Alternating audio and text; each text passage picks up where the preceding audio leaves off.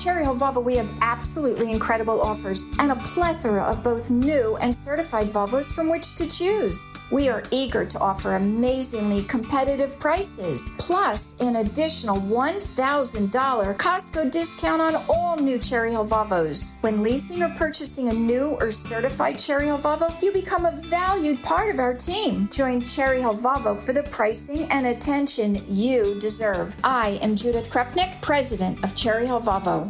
Worried about letting someone else pick out the perfect avocado for your perfect impress them on the third date guacamole? Well, good thing Instacart shoppers are as picky as you are. They find ripe avocados like it's their guac on the line. They are milk expiration date detectives. They bag eggs like the 12 precious pieces of cargo they are. So let Instacart shoppers overthink your groceries so that you can overthink what you'll wear on that third date. Download the Instacart app to get free delivery on your first three orders while supplies last. Minimum $10 per order, additional term supply. WPHT, WPHT, HD, WOGL, HD3, Philadelphia. From the Cherry Hill Volvo Studios, where relationships matter. Always live on the free Audacy app. The revolution be broadcast. This, this is, the, is the next generation of talk. Now on Talk Radio 1210 WPHT, Rich Zeoli.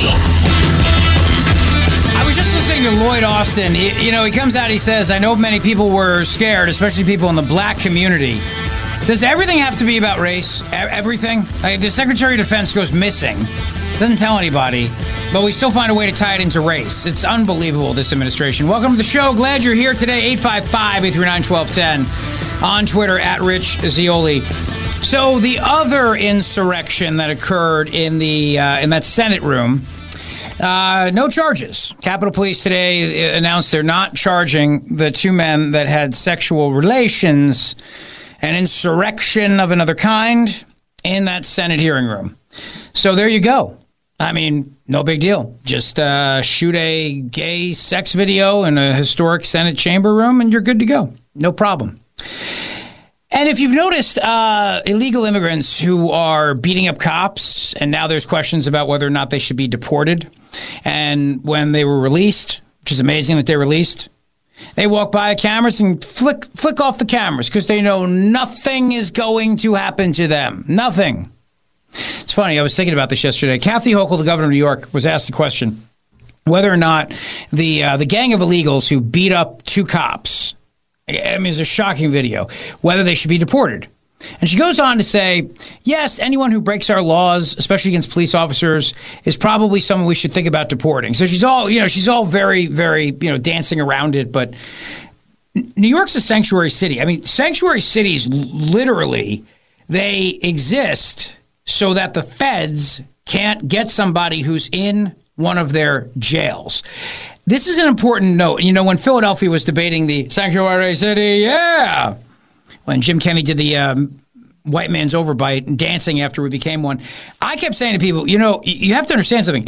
This is not about whether or not people are going to go door to door and start grabbing people and deporting them. This has to do with if a criminal is being held in a Philadelphia County jail or Ph- Philadelphia City Correctional, whatever, being held by the police, and the feds want the guy the, uh, the sanctuary city means we we won't turn him over. He could be here illegally. He could be wanted on other things, but we're not going to turn him over. That's what a sanctuary city literally means. And now you have New York City going, well, maybe we'll deport these people. And then Congress yesterday votes to deport anyone who's convicted of a DUI, uh, who's an illegal immigrant, who's an illegal, illegal immigrant. Not legal, but illegal. And Democrats voted against it anyway. They still vote, which is just amazing to me. I mean, it really is. It's amazing because that is just so politically tone deaf. It really is. It's so politically tone deaf. But you know, I they they don't want to see anybody deported. They don't want to see anyone sent home. They don't want anyone anything mean to happen to anybody. Nowhere, no how. That's just how they feel. You better not hurt their feelings because that could be bullying. I'll talk more about social media. The, the uh, hearing yesterday, the fallout of that. It very much now, there are a bunch of moms on Capitol Hill demanding action. You know that group, Moms Demand Action, right? They are a group of moms who are organized to try to get rid of guns. Moms Demand Action. They have chapters all over the country. And their whole purpose is to get rid of guns, specifically uh, so called assault weapons. They want those banned. They want to raise the age for people to be able to buy a firearm.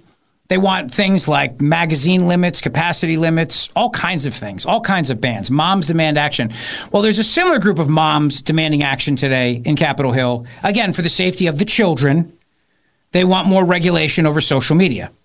They want the government to do more in social media. And I'm telling you, this sounds exactly like the mindset of the people who blame the gun who blame the gun and think the gun, not the criminal, is the problem. They bring up all these awful instances of people who've committed crimes, blatant crimes, blatant crimes on social media platforms.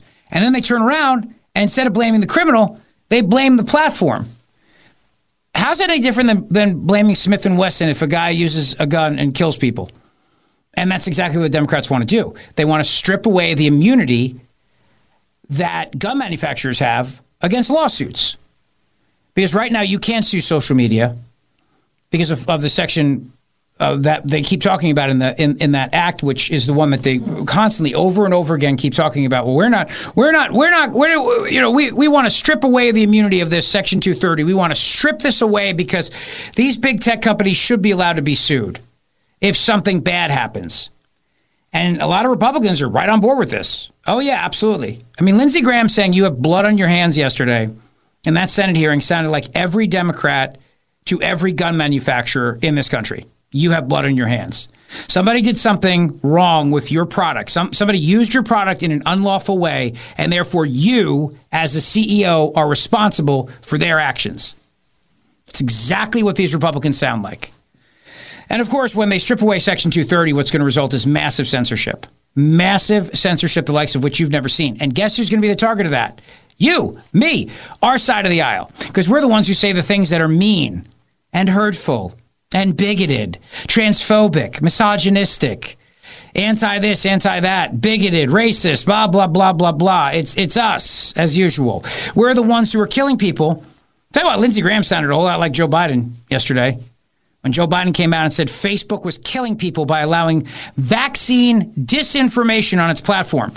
So if you're somebody who posts something about the COVID shot and you bring up myocarditis or something and somebody doesn't get the shot because of your post and then they die of COVID, whether or not they would have died anyway, because people still die if they're vaccinated.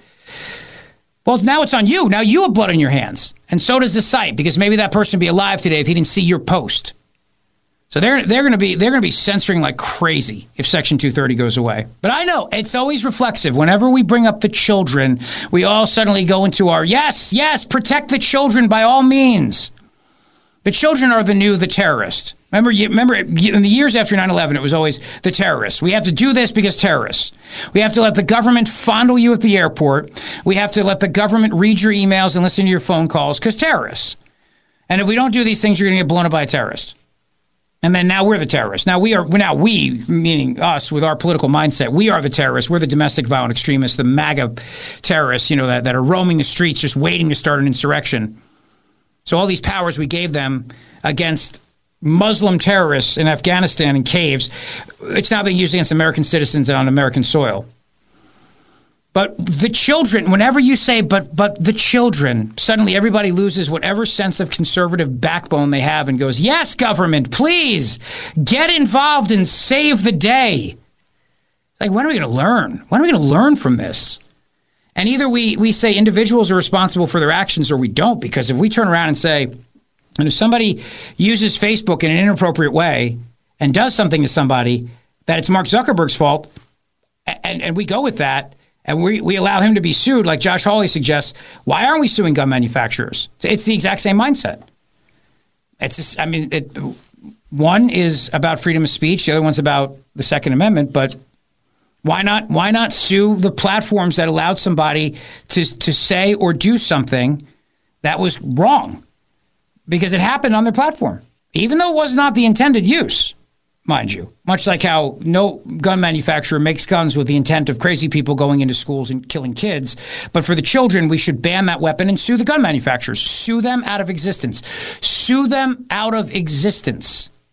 I've heard that from the left so many times over the years, and so have you. But we turn around and say we're the party of individual responsibility. Our ideas are individual responsibility. And so we actually hold the individual responsible, not the company that manufactured a product that this guy misused. Much like how we don't we don't let car manufacturers get sued if some some person gets drunk, drives drunk and kills somebody. We, you know, we, we don't we don't hold uh, you know Kia responsible for that because they enabled the drunk driver. Anyway, we'll talk more about that as the show progresses, but um, it's it's just amazing.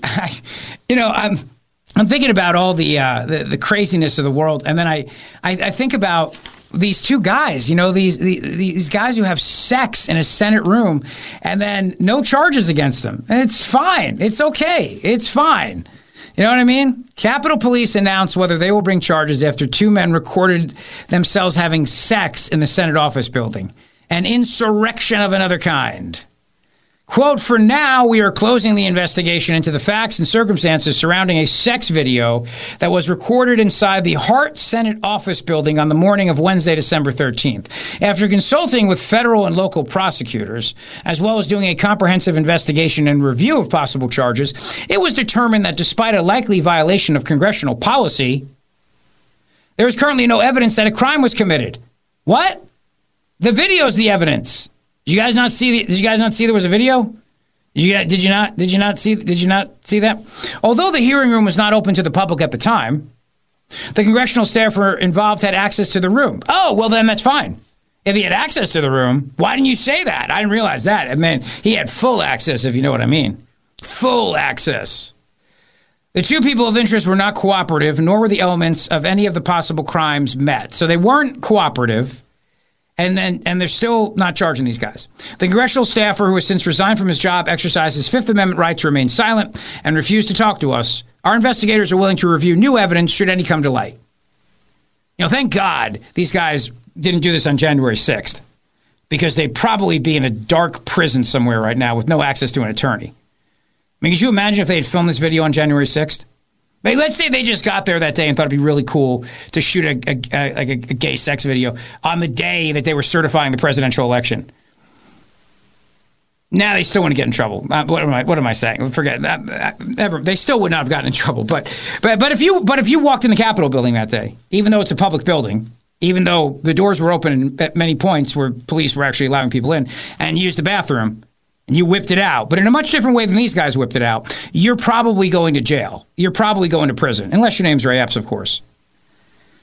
It's amazing. The Daily Caller first obtained leaked amateur pornography showing a congressional staffer having with an unknown man in the Senate hearing room.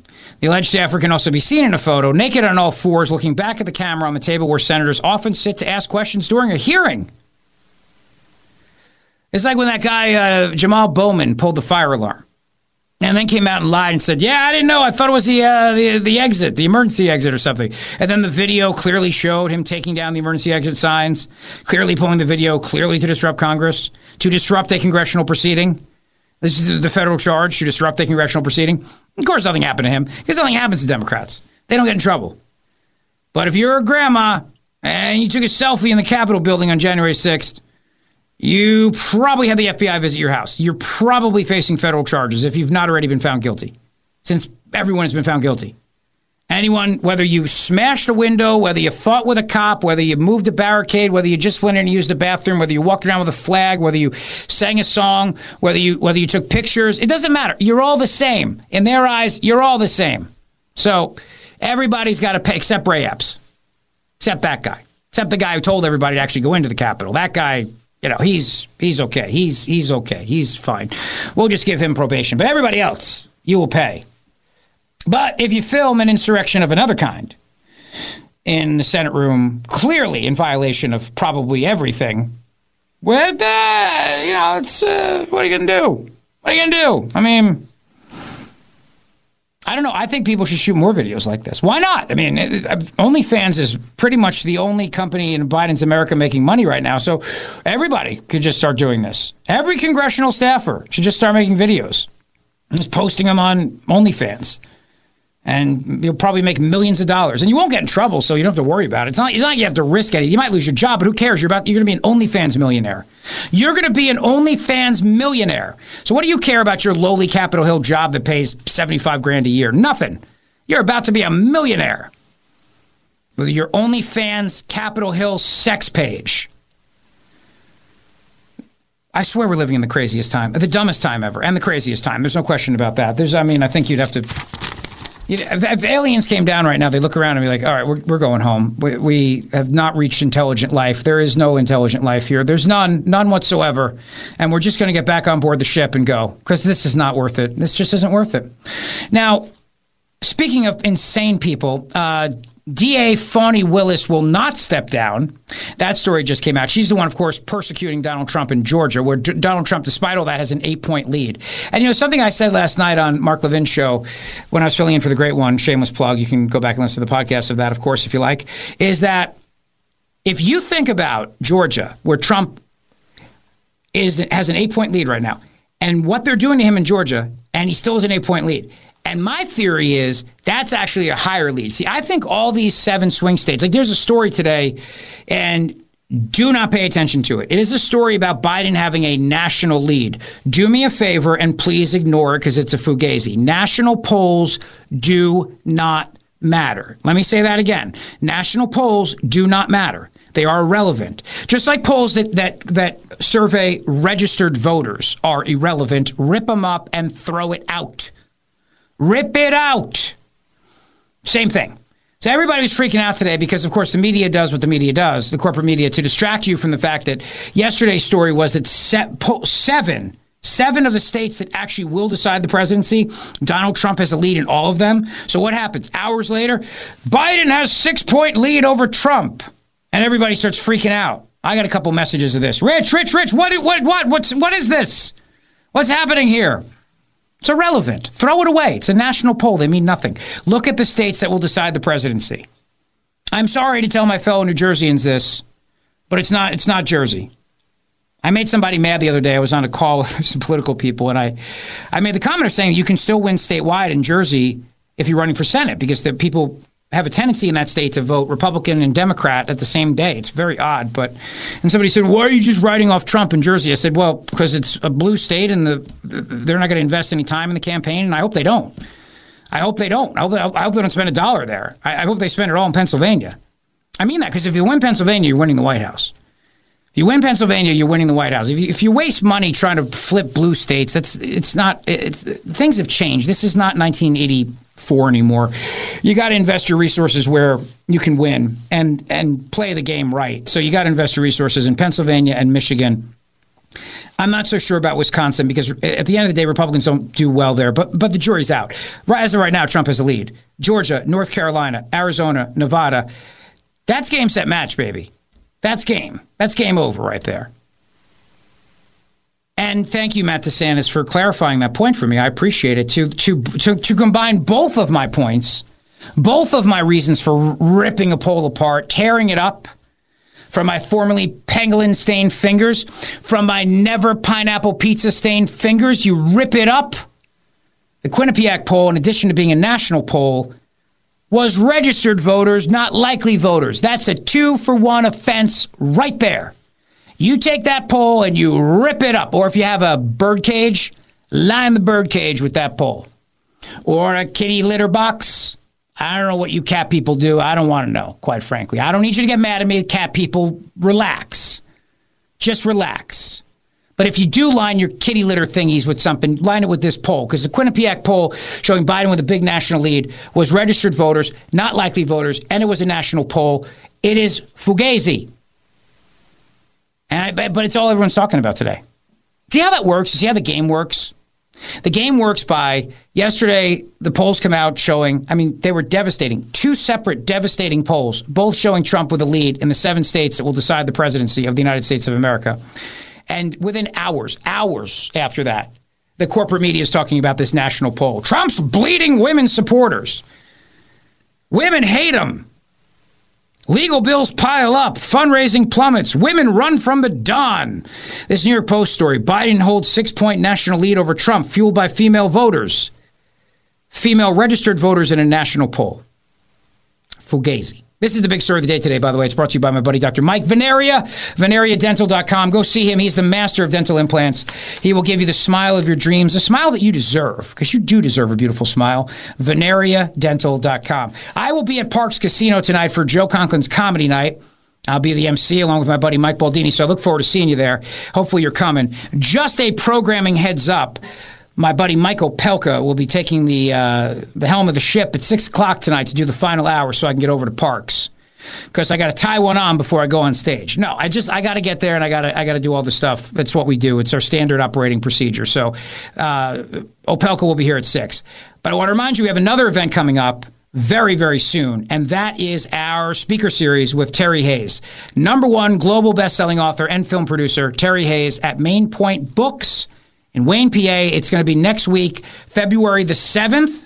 So Wednesday night, and it will sell out. So get your tickets by going to 1210wpht.com, 1210wpht.com. Coming up, what is going to happen with the Section 702 of the FISA Act? Are Republicans once again going to going to allow the government to do its warrantless spying on us for the children to protect the children? We'll find out. And don't forget something: whenever you think about censorship, if it feels good in the moment Remember, they probably want to silence you and me. We'll be right back.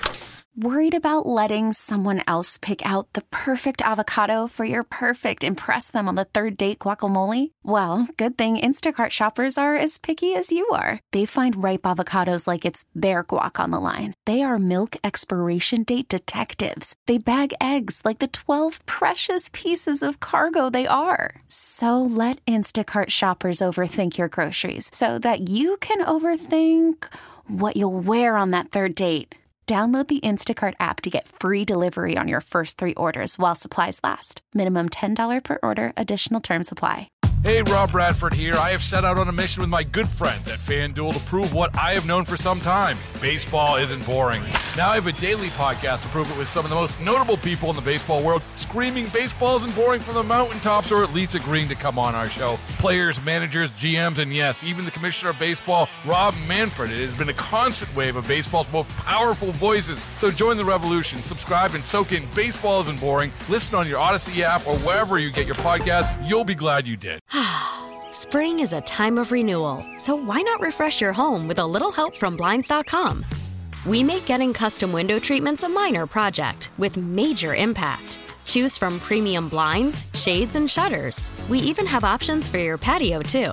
Blinds.com invented a better way to shop for custom window treatments. There's no pushy salespeople in your home or inflated showroom prices. Our design experts can help you find the perfect window treatments on your schedule. We'll even send free samples directly to you. Plus, we can handle the measuring and installation for you. Unlimited window treatments installed for just one low cost. And with Blinds.com, you'll always get transparent pricing, no hidden fees. Our free shipping and 100% satisfaction guarantee can put the spring back into your step and into your home, too. Shop Blinds.com right now and save up to 45%. Up to 45% off for a limited time at Blinds.com. Blinds.com. Rules and restrictions may apply. The Zeoli Show on your schedule from Talk Radio 1210 WPHT in the free Audacy app. Wait, what? What did I say that made you play this song? Uh, the congressional staffers, they didn't cooperate, right? Oh, right. Okay. Their lips are sealed. Well, I don't know if those lips are sealed, Henry. Doesn't sound like it, Oh, man. but fair enough. yeah. Today's the day, by the way. In case you guys are wondering, my um, illustrious producers, the guys who actually run the show here, Matt Sancta Traitorous, uh, the executive producer, Henry Machette, the associate producer. Today's the day. I've been waiting and waiting and waiting to see how many days Matt DeSantis would put the story of the $1.7 million toilet in my show sheet. And I was waiting until he took it out, which he did finally today, after I've been ignoring it for how many days? Like a week? It's been a week. Yeah. Once once we week. hit a week, I decided, you know what? I'll just move on. Yeah, you were you you so wanted to do the toilet story, and we are. I'm going to because today's the day. I was waiting. I'm just waiting. I saw. Whenever I see you put a story in the next day, I'm like, all right, DeSantis really likes this one. And then if I forget and I see it the third day, I'm like, all right, well, I definitely am going to do it now. It's just got a matter of wait and see how long it keeps coming back. Well, I, you know, I now that I know how, how you operate, I'll just pull it a little early. No. That way you get to it. No, that's that. No, you're doing just fine. You're doing just fine. Yeah, it's a fascinating story. It actually really is. Government incompetence at, at its best. Um, but I do have to clarify. Johnny Cook reminded me of something. I said, you know, do we blame the product, do we, or do we blame the person who committed a crime? He, do, he did remind me of a very good point, which is that blue city mayors and actually the Attorney General of New Jersey, Matt Platkin, they sent a letter to Kia and Hyundai telling them that their cars are too easy to steal. So they were actually they are actually blaming the car manufacturers for theft. Making saying your cars are too easy to steal. So you better figure that out because this is on you. It's absurd. You know, this is absurd. But um, so there's a toilet, a 1.7 million dollar single stall public restroom in San Francisco, California. Look, at least they're trying to build a toilet versus just letting everybody poop on the streets. I mean, you got to give them some credit, right? just saying. I don't think they deserve very much credit once we get into the story. This is a So- disaster. According to Reason.com, in October of 2022, San Francisco raised eyebrows when the city budgeted $1.7 million for a single stall public restroom in the city's No Valley neighborhood, Noe Valley neighborhood. The high price tag, according to city officials, was due to the steep price of construction in San Francisco, as well as remaining supply chain issues.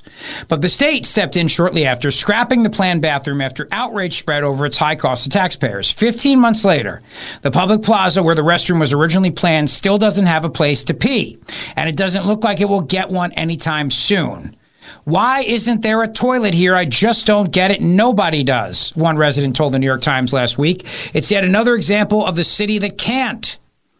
San Francisco has the most expensive construction costs in the world, and it's hardly surprising. In order to build a public bathroom in this part of the city at a location that already had the necessary plumbing to add a restroom, builders would have to pass a dizzying number of regulatory stops. Ready? These include seeking approval from the Arts Commission's Civic Design Review Committee, passing review under the California Environmental Quality Act, and getting the go ahead from the city's Rec and Parks Commission and San Francisco's Board of Supervisors. And if that isn't enough, the project would also be subject to a period of community feedback.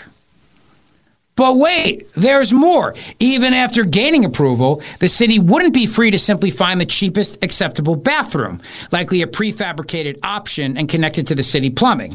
According to a 2022 San Francisco Chronicle article, prefabricated bathrooms violate the city's public labor agreement. Adding to costs, the city would also be required to use union labor to construct the bathroom. While the $1.7 million price tag was rightfully criticized, should the project have been allowed to go forward, the budget may not have been an overestimate. San Francisco's regulatory burden on new construction, even something as simple as a single stall bathroom, is just that high.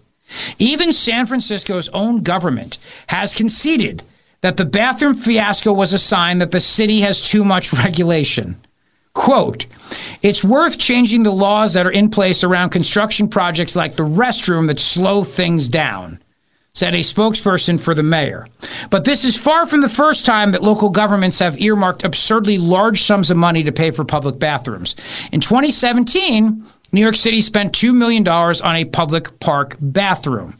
And last year, Philadelphia caused controversy when it announced it would spend $1.8 million on six modular Portland Loo bathrooms over the next five years, a model that cities across the country have spent millions on in recent years. There you go. All right, Matt DeSantis, the Thank toilet you. story is done. It's also worth noting there was a New York Times version of the story that said that a local businessman actually offered to donate a bunch of material and a toilet, and uh, so to you know, obviously cut down on the cost, which was a, major issue, and they still haven't been able to get this approved. Um, the, the article noted that it takes 523 days on average for a developer to get the initial go ahead to construct housing in San Francisco, and another 605 days to get uh, building permits. That's insane. that is insane. What are they doing? And again, that's the New York Times. They have to go through all the committees, all the uh, all the communist regul- regulatory bodies. They have to go through. I mean, do all these committees just sit on their hands though? Yes. Their job, let me tell you what their job is. I'll say what their job is. Ready? Their job is to make sure that nothing happens. That's their job. Man, Their job is to literally make sure that nothing happens. I'm in the wrong business. yeah, you are. I'd be great at that. This is kind of similar to I've told this story before. So my, my wife grew up in the Adirondacks in Tupper Lake, New York, which is about 45 minutes away from Lake Placid. Everybody knows Lake Placid, of course, Miracle, the Olympics. We were married there. In Tupper Lake, they wanted to do a mountain. They have a big mountain there called Big Tupper. It used to be a, a ski resort back in the day. They wanted to get it going again. And they thought, you know, let's do some tourism, you know. And they had this developer come in, and this developer was gonna was gonna totally build this beautiful Adirondack village, get the ski resort going again, jobs, tourism, build uh, housing around it. Because there's, you know, there's gonna build condos and people could buy, you know, luxury condos they could have as their second homes and things like this. And there's something up there called the Adirondack Park Commission, the APC. After seven years of reviewing the project and bleeding the developer dry to the tune of millions of dollars, by the time that the Love Gov, Andrew Cuomo, finally got up there and said, you know what? I think it'll be nice. There'll be snow bunnies. They love a good hot cocoa with the bar after. Am I right? By the time he got up there, realizing he could cop a feel on a snow bunny, the developer ran out of cash. That's the goal. That's the game. You, the regulatory bodies run a bleed it dry with red tape, and then the developers lose money and then they go away. And in this case, now you have people who will be like, "Oh, it's a historic district. We don't want a bathroom." Now, maybe they're correct, and maybe they shouldn't put a bathroom there. But that's their job. Their job is to make sure nothing gets done. It's like when you have to go to approval for a. A lot of times, cities do these um, historic preservation committees. Sometimes they are advisory, and sometimes they actually have power, which I never understand because they're not elected officials. They actually have power to shut down construction projects. And, and, and, and, and many towns think about adding this stuff, and I can't understand why, because you're the elected officials. Why would you empower another group of people to make decisions on whether or not a house should go up in that neighborhood or a house should be torn down or a, a, a restaurant should open or something? Why would you? You're the elected officials. You're the ones accountable. But that's exactly why they do it. They do it so that they can say, it wasn't us. The uh, historic commission uh, voted it down. They didn't want any changes to the area and the neighborhood. And you know, so it's a it's a joke. And then of course there's also the other thing is they, they love you know follow the money. They love the they love the the vig. They got to get the vig. And the union jobs and the VIG and they got and then this and Joey's got to make sure that Tommy's brother gets something and then some San Francisco. What do they call those people out there um, that are members of the council? There are they council members or are they commissioners? I think they're commissioners, right, Matt? Uh, I'm actually not sure. I'll, I'll check. Well, some San Francisco commissioners got to make sure that his, his idiot nephew gets a piece of the uh, you know the, the the plumbing contract with the and then some donors got to make sure that you know whoever gets the the handlebars on the sink they come from his you know, the whole thing is is a is a is a scam a way to just bleed people dry. It's absolutely amazing. I did want to mention as well, you know, we're talking about crazy things, and I want to thank. Um, let's see here. If I check in on social media real quick, I can't wait to uh, see Jack Carr's new book. I'll get to that in a second. But Ed Farmer sent me a post. Jonathan Turley wrote a great piece in the New York Post. I'll get to this a little bit later. The New York Post is out with my column on Hunter Biden's curious filing in his gun case.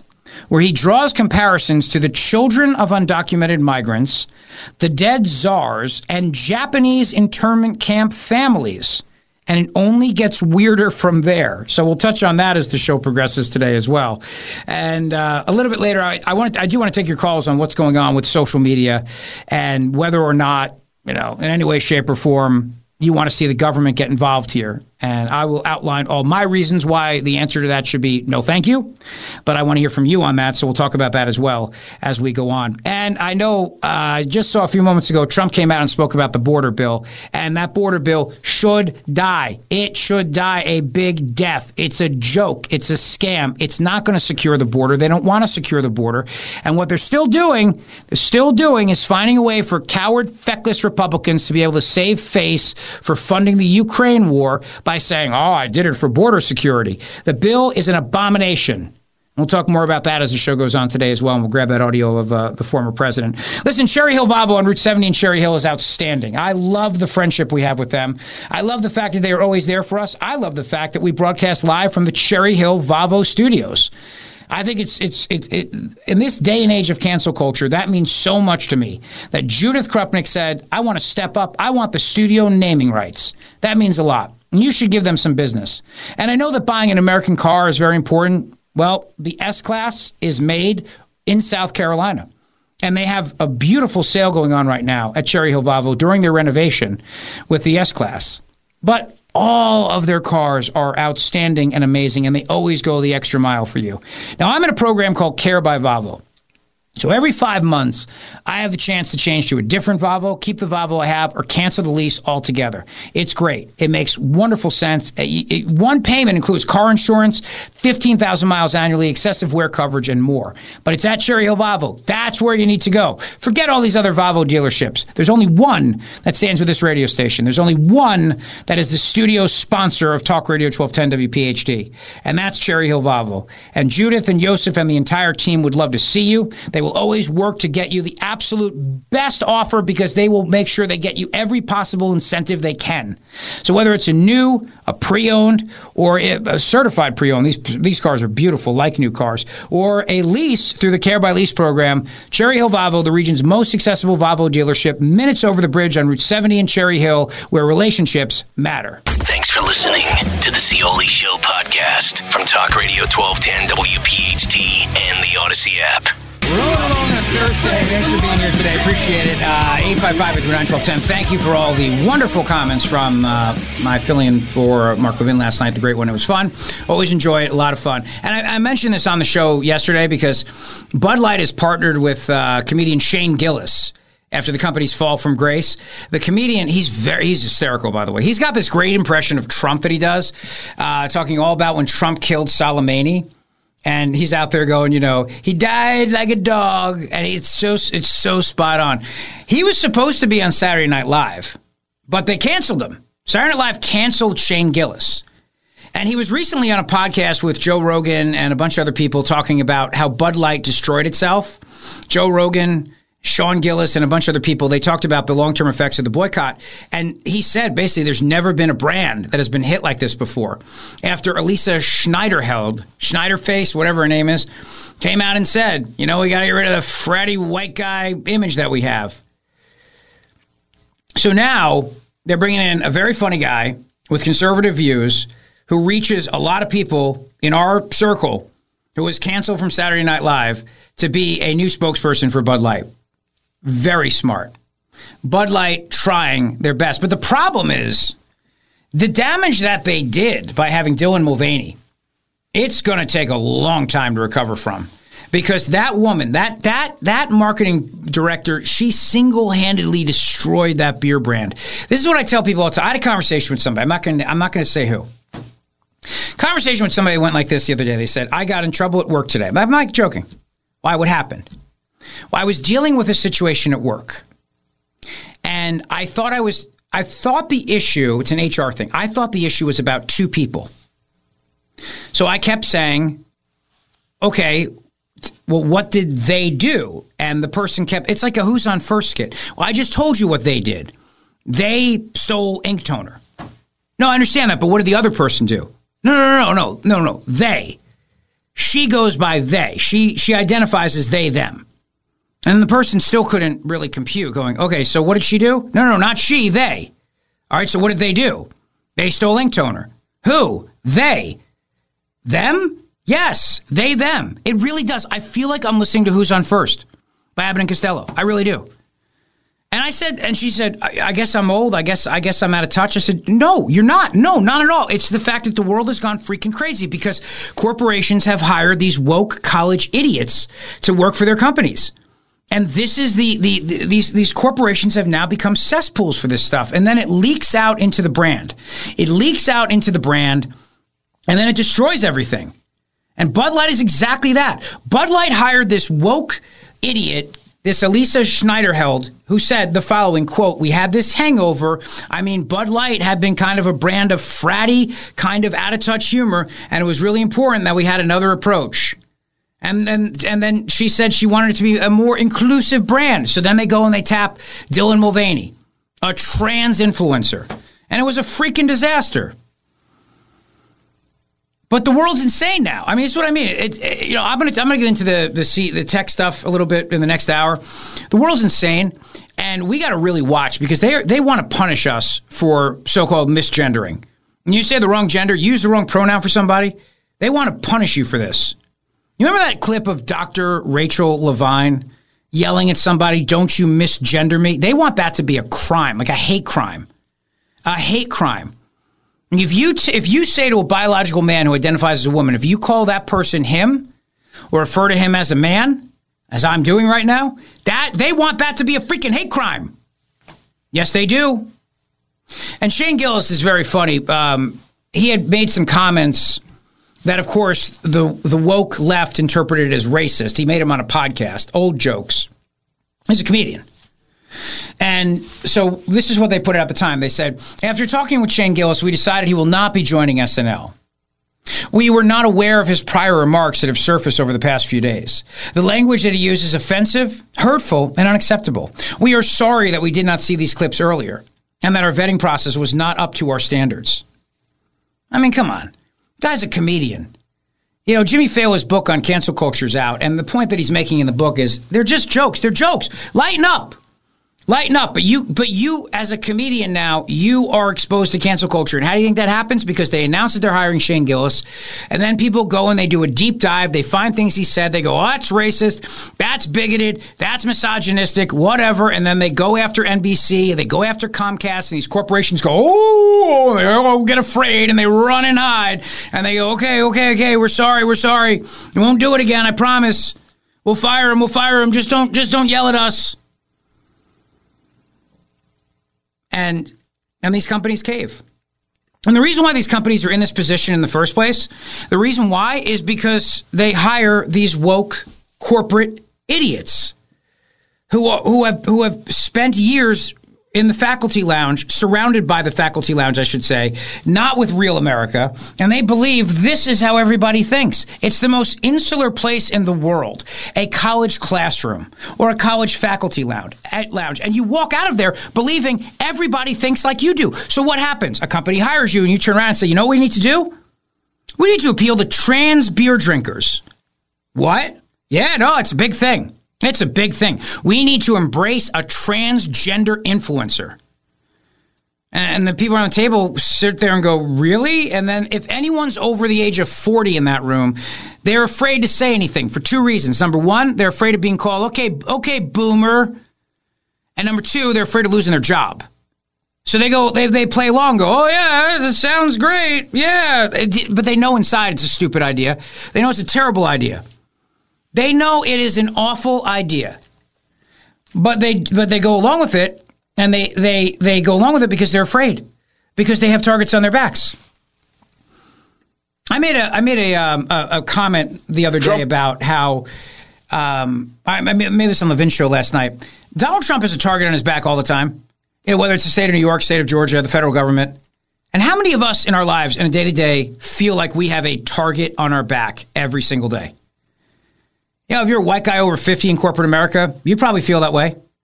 If you're a cop, you feel that way. You got a target on your back, not just a literal target, but you got a target from politicians who want to defund you, won't won't have your back if there's a if if, if stuff goes down and you got to use your your firearm or you or you beat the guy the wrong way. You got a target on your back if you if you're just a good Samaritan on a subway trying to help uh, a lady not get stabbed by a freaking crazy homeless guy.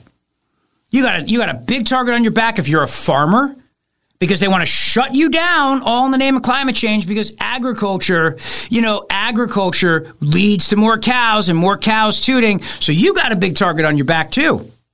You got a target on your back if you're a mom and you don't want you, you don't want your kids to get the COVID shot and you spoke out about it at a school board meeting and the government called you a domestic terrorist.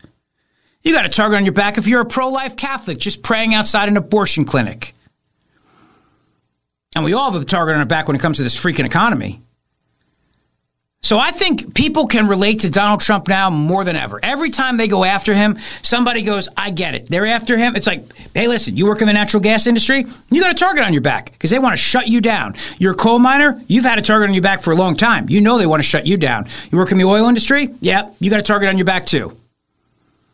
You're, you're, you, you, you, uh, you like guns? You like shooting with guns? Do you? Yeah, well, guess what? You have a target on your back now because the government is watching you thinking you might be a terrorist. You post controversial things on social media? Well, we need you to register with the social registry of truth so that we can protect the children and make sure that you're not under 16. And uh, and guess what? The government's watching you and spying on you and getting your web history. So we all have a giant target on our back. And then Trump comes along. He's in, he's getting shot at at all different angles by by the federal government, the states, everywhere, nonstop. And people go, I get it. You know, E. Jean Carroll had a big party the other night celebrating her $83 million win with all these elite lefties down in Greenwich Village. And people look at that and go, you know what? I mean, she's on Rachel Maddow joking about buying townhouses and shoes and penthouses. These people are, are full of crap. And and E. Jean Carroll won a defamation lawsuit. She did not win a sexual assault lawsuit. And that's a very important distinction. And I'm tired of people confusing the two. Because defamation and sexual assault are two totally different things. Not that Trump should have been found guilty of defamation. It was a terrible case. And that jury award is ridiculous. But anyway, Shane Gillis is a very funny comedian. He does a spot on Trump impression, really funny. I think was probably one of the greatest speeches of world leaders given. You know, it's got to be up there with like Churchill, Gettysburg Address. Is the night the United States killed the leader of ISIS, Trump comes out of the Situation Room at like midnight in the White House and he walks down that tunnel like he's and gives a press conference like he's giving a post game NBA just goes, Abu Bakr al Baghdadi is dead. He died like a dog. I didn't change one word of that. That's what he opened with. And then he did 40 minutes. The speech is 40 minutes. The meanest talk you've ever heard in front of the whole world. Abu. We could hear him crying. I said, Abu, don't cry. Let me tell you something. Abu cried. He cried quite a bit. I wouldn't have cried. Cry baby Baghdad. Crybaby Baghdadi. All right, uh, four o'clock hour straight ahead on tap. So we got a lot to talk about, including why are Republicans sounding like big government progressives when it comes to social media? Don't go away. Rich Zeoli, weekday afternoons, 3 to 7. Talk Radio 1210, WPHT, and on the free Audacy app. WPHT, WPHT, HD, WOGL, HD3, Philadelphia. From the Cherry Hill Volvo Studios, where relationships matter. Always live on the free Audacy app. The revolution will be broadcast. This, this is, the, next generation of talk. Now on Talk Radio 1210 WPHT, Rich Zeoli. That's what Lindsey Graham says. Blood on their hands, talking about social media companies and sounding a lot like Democrats, right? When they talk about guns or when Biden yelled about Facebook killing people with COVID misinformation. Welcome back to the show. Glad you're here. It is our uh, Thursday Free Parx show. So just a reminder, at 6 p.m. tonight, my buddy Michael Opelka, stunt brain himself, will be taking the uh, the helm of the ship and guiding you right to the Mark Levin show at 7 o'clock. So there you go. Uh, I, I just I keep thinking about yesterday's hearing, and I keep getting more frustrated by it. I really do. The show that was put on by these Republicans and and Democrats too. I mean, it was a bipartisan show, bipartisan theater, but they are playing right into the hands of the government censors. They really are. They're playing right into the hands of the government censors, and I don't really think they're thinking this through. You know, they're so uh, anxious to get the applause of the audience They're so anxious to have these little tiny moments that go viral. But to argue that somebody's a murderer, I mean, that's what that's what you know. A number of these senators said about Mark Zuckerberg as a murderer. That basically is taking the responsibility away from the person who actually did the crime. So if somebody actually did a crime, we typically blame the criminal. We don't blame the gun. We don't blame the politics. We blame the criminal for doing that. That's that's been a pretty consistent conservative idea for a long time. The left, however, blames the object. They blame the gun. Do They scream about gun bans and gun regulation, and they want to go after the gun manufacturers. I mean, if you think about it, every time there's a shooting, Democrats scream that the gun manufacturers should not be protected from being sued. They should be held liable for the actions that somebody did, the illegal actions that a criminal did with their product. We heard a lot of that yesterday with the Facebook tech hearing. We heard a lot of that from both sides of the aisle. These people saying that that Facebook has blood in its hands because its product allowed somebody to do something that resulted in somebody's death. So the CEO of the company, is it any different than a Democrat screaming that the CEO of Smith and Wesson is responsible if there's a shooting? No, it actually is exactly the same. It's exactly the same thing, which is why you shouldn't do it. Why Republicans should not engage in this. And when you think about the grandstanding yesterday, all I keep thinking of is this moment that happened during COVID when Joe Biden came out and said that they're killing people. And what he was talking about at the time was Facebook, that they allowed COVID disinformation on their platform. Now, there's a case obviously going through the courts right now about this very idea that the government went to big tech and said, "Hey, listen, you, you gotta you gotta do something about this. You gotta censor. You need to you need to stop allowing misinformation on your platforms." All right. And the argument, of course, is that if the government comes to big tech and it bullies them into censoring, they, and they do it, it's it's a censorship. It's a violation of the First Amendment. Now they didn't have to bully too hard. I think the, the tech companies were more than happy to do the bidding of government. They really just had to ask nicely. But just the fact that the government's asking is a problem. But tell me how Lindsey Graham doesn't sound that different from this guy, Joe Biden, who talked about Facebook COVID misinformation. This is from two years ago. Take a listen. What's your message to platforms like Facebook? They're killing people. I mean, it really, look, the only pandemic we have is among the unvaccinated. And, that, and, they're, and they're killing people. Okay, they're killing people. Now, let me play for you what Lindsey Graham said Mr. yesterday. Zuckerberg. See what, what Lindsey Graham said yesterday, the, the, the infamous blood on your hands comment, Mr. which has gone viral. You and the companies before us, I know you don't mean to, it to be so, but you have blood on your hands. You have a product. You have a product that's killing people. Can't you say that about guns? I mean, isn't that what every leftist says about guns all the time? You have a product that's killing people. You have blood on your hands, and they want to they want to take away whatever protections gun manufacturers have from lawsuits. And they want and, and, and the left wants to be able to sue gun manufacturers out of existence. That's what they want to do. That's exactly what their plan is. So Lindsey Graham to sit there and lecture about blood on your hands, you are playing right into exactly what the left wants, which is more regulation and to be able to hold all kinds of things liable for having blood on people's hands.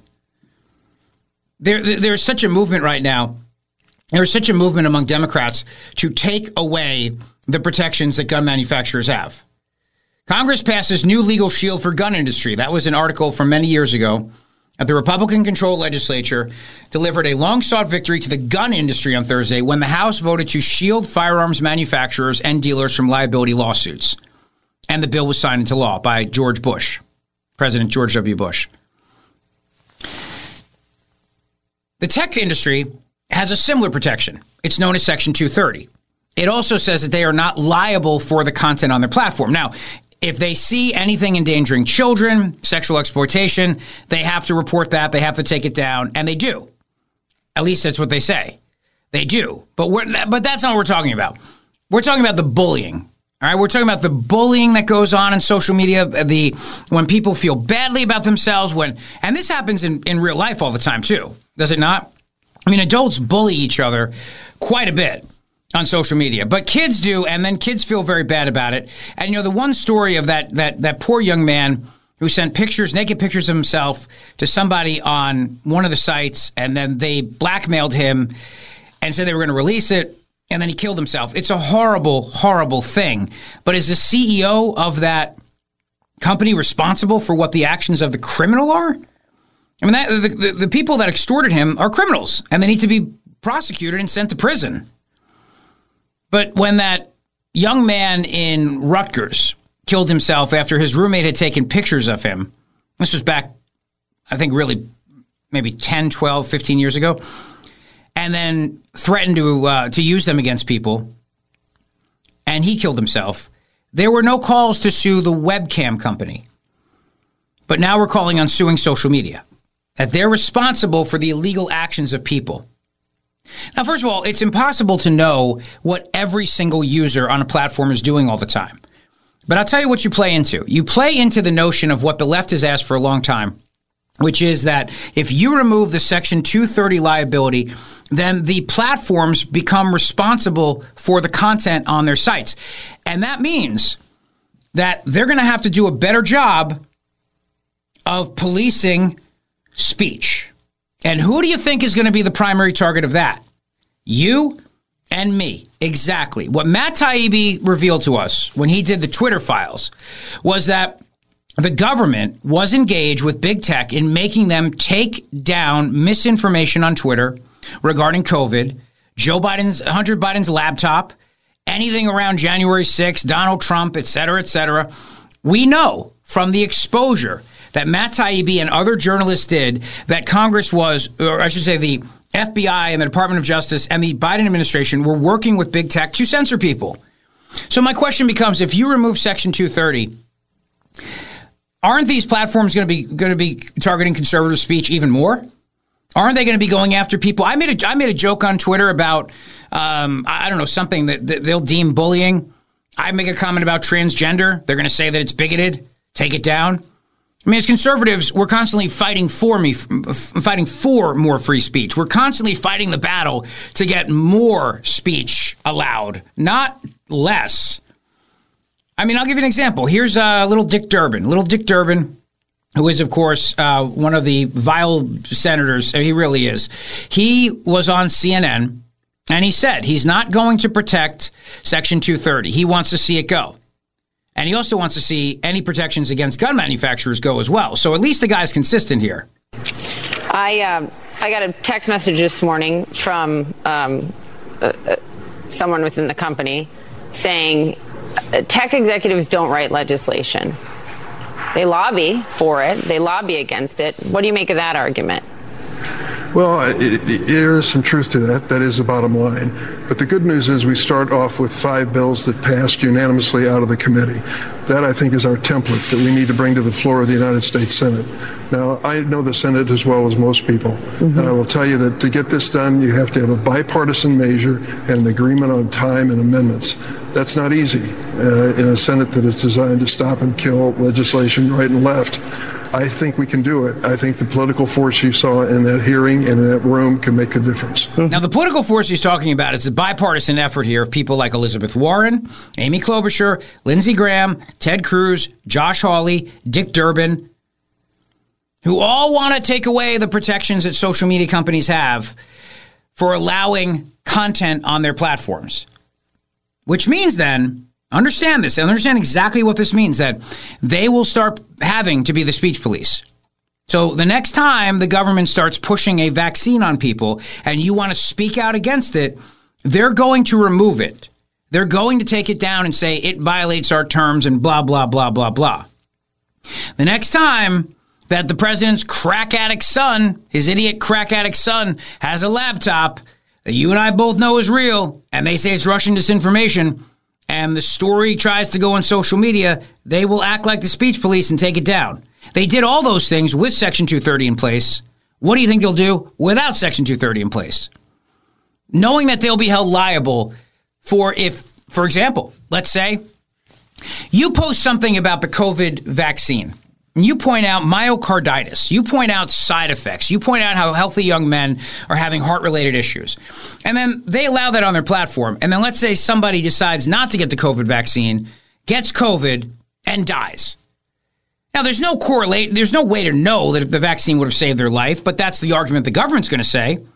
The government's going to say that, and then what happens? Are they to are they to sue the tech company for allowing that so-called misinformation on their site? You bet, because that killed that guy. Your comments about the COVID shot killed that person because he read them and decided not to get the jab and now he's dead. Therefore, you're responsible. The tech platform that allowed that content on is responsible. They need to get sued into oblivion. So, what's going to happen? They're not going to want to get sued. So, they're just going to start taking down controversial content. And where do you think that's going to lead? It's going to lead to anyone who voices an opinion that is contrary to the government, to the intelligentsia, to the deep state. Obviously. You know, if, if, if I post something that says a man is a man, a woman is a woman, like, uh, you, you know, biology is very clear on this. I believe in science. And then someone reads that and then, you know, God forbid, kills herself because she's transitioning to be a man or whatever. And then I, I, so now that I have blood on my hands because I posted that and she read it and decided to take her own life. And then therefore the tech company has blood on their hands and everybody. So what are they going to do? They're going to take that down because it's too controversial it goes against the intelligentsia. So my content will be removed. Riley Gaines.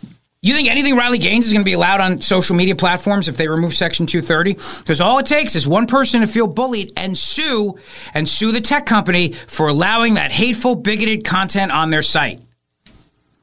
Conservatives and libertarians will pay the price. We will pay the price. A hundred percent. We we see this all the time. Let's say, for example, you go on social media and you post something about how annoying all the pride flags are in June, because they are. It's so annoying how these companies pander during Pride Month.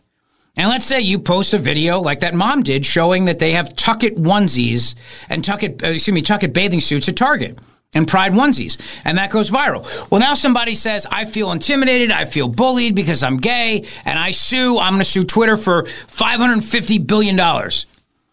So what, what what are these platforms going to do? Maybe not Twitter because of Elon Musk, but what are the other ones going to do? They're going to say, I don't want to get sued. So if you post anything that we deem that could be viewed as being bullied or bigoted or anything else, we're taking it down.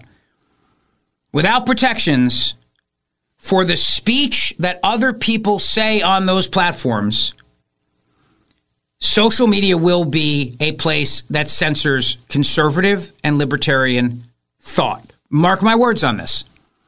It'd be the equivalent of saying, all right, somebody goes to a park and says things, even though they have a First Amendment right to say it, but we're going to sue the pants off whoever owns that park because they allow the speech to occur. So that park owner is going to be sued. And this is what this is why we have said no, you shouldn't be able to sue comedy clubs if a, if a comedian says something and offends somebody, you should not be able to to to sue uh, venues that host controversial speakers. But what do the venues do? They turn around and cancel speakers. Why? Because they're afraid of getting sued. Because there really is no protection for them if somebody feels like they were there and they're bullied, and they also don't want to deal with the outrage mob and everything else. But uh, you take away Section 230 and watch how social media becomes the exact thing that the corporate media is, which is a place designed to ensure that the narrative of the left is the only narrative you hear and see, period. For the children, for the sake of the children. Call somebody an illegal immigrant. Call somebody an illegal immigrant on social media if Section 230 goes away and watch what happens to you. It will be taken down because you will have engaged in something that is offensive and hurtful. And somebody who's an illegal immigrant could see that and feel bad and sue you for bullying and sue the tech platform for bullying. And, you know, and if that, if that person, God forbid, takes his own life because he didn't like the fact that you called him an illegal, now the tech company is going to get sued. The family's going to sue. You see what a mess this would be? But here's Durbin. He wants to get rid of it. 26 words in current law are mean that these companies often can't be sued and that's known as section 230 it sounds complex but it's not really it basically says they're not media companies they can't be held liable for what is put on their platforms i know you don't want to get rid of it but how can it be changed so that kids are protected and there is responsibility and ownership for some of this stuff? Well, if the industry believes, and I think they're coming to the belief that they have to do something significant, significant that makes a difference. Otherwise, Section 230 is on the block. Uh, I. I'm not going to protect 230 at the expense of these children. If these Oh. uh, leaders in industry are willing to come forward with significant, meaningful, You see how they always go, the children, for the children, for the children? Lindsey Graham compares uh, tech platforms to cigarettes. To cigarettes. This is what he also said yesterday. We had cigarettes killing people. We did some about it, maybe not enough. You're going to talk about guns? We have the ATF. Nothing here. There's not a Hey, Senator, I got news for you. We don't want the ATF. The ATF is a ridiculous federal agency with massive overreach into people's lives. And they come up with regulations that wind up making people criminals who have otherwise legal products.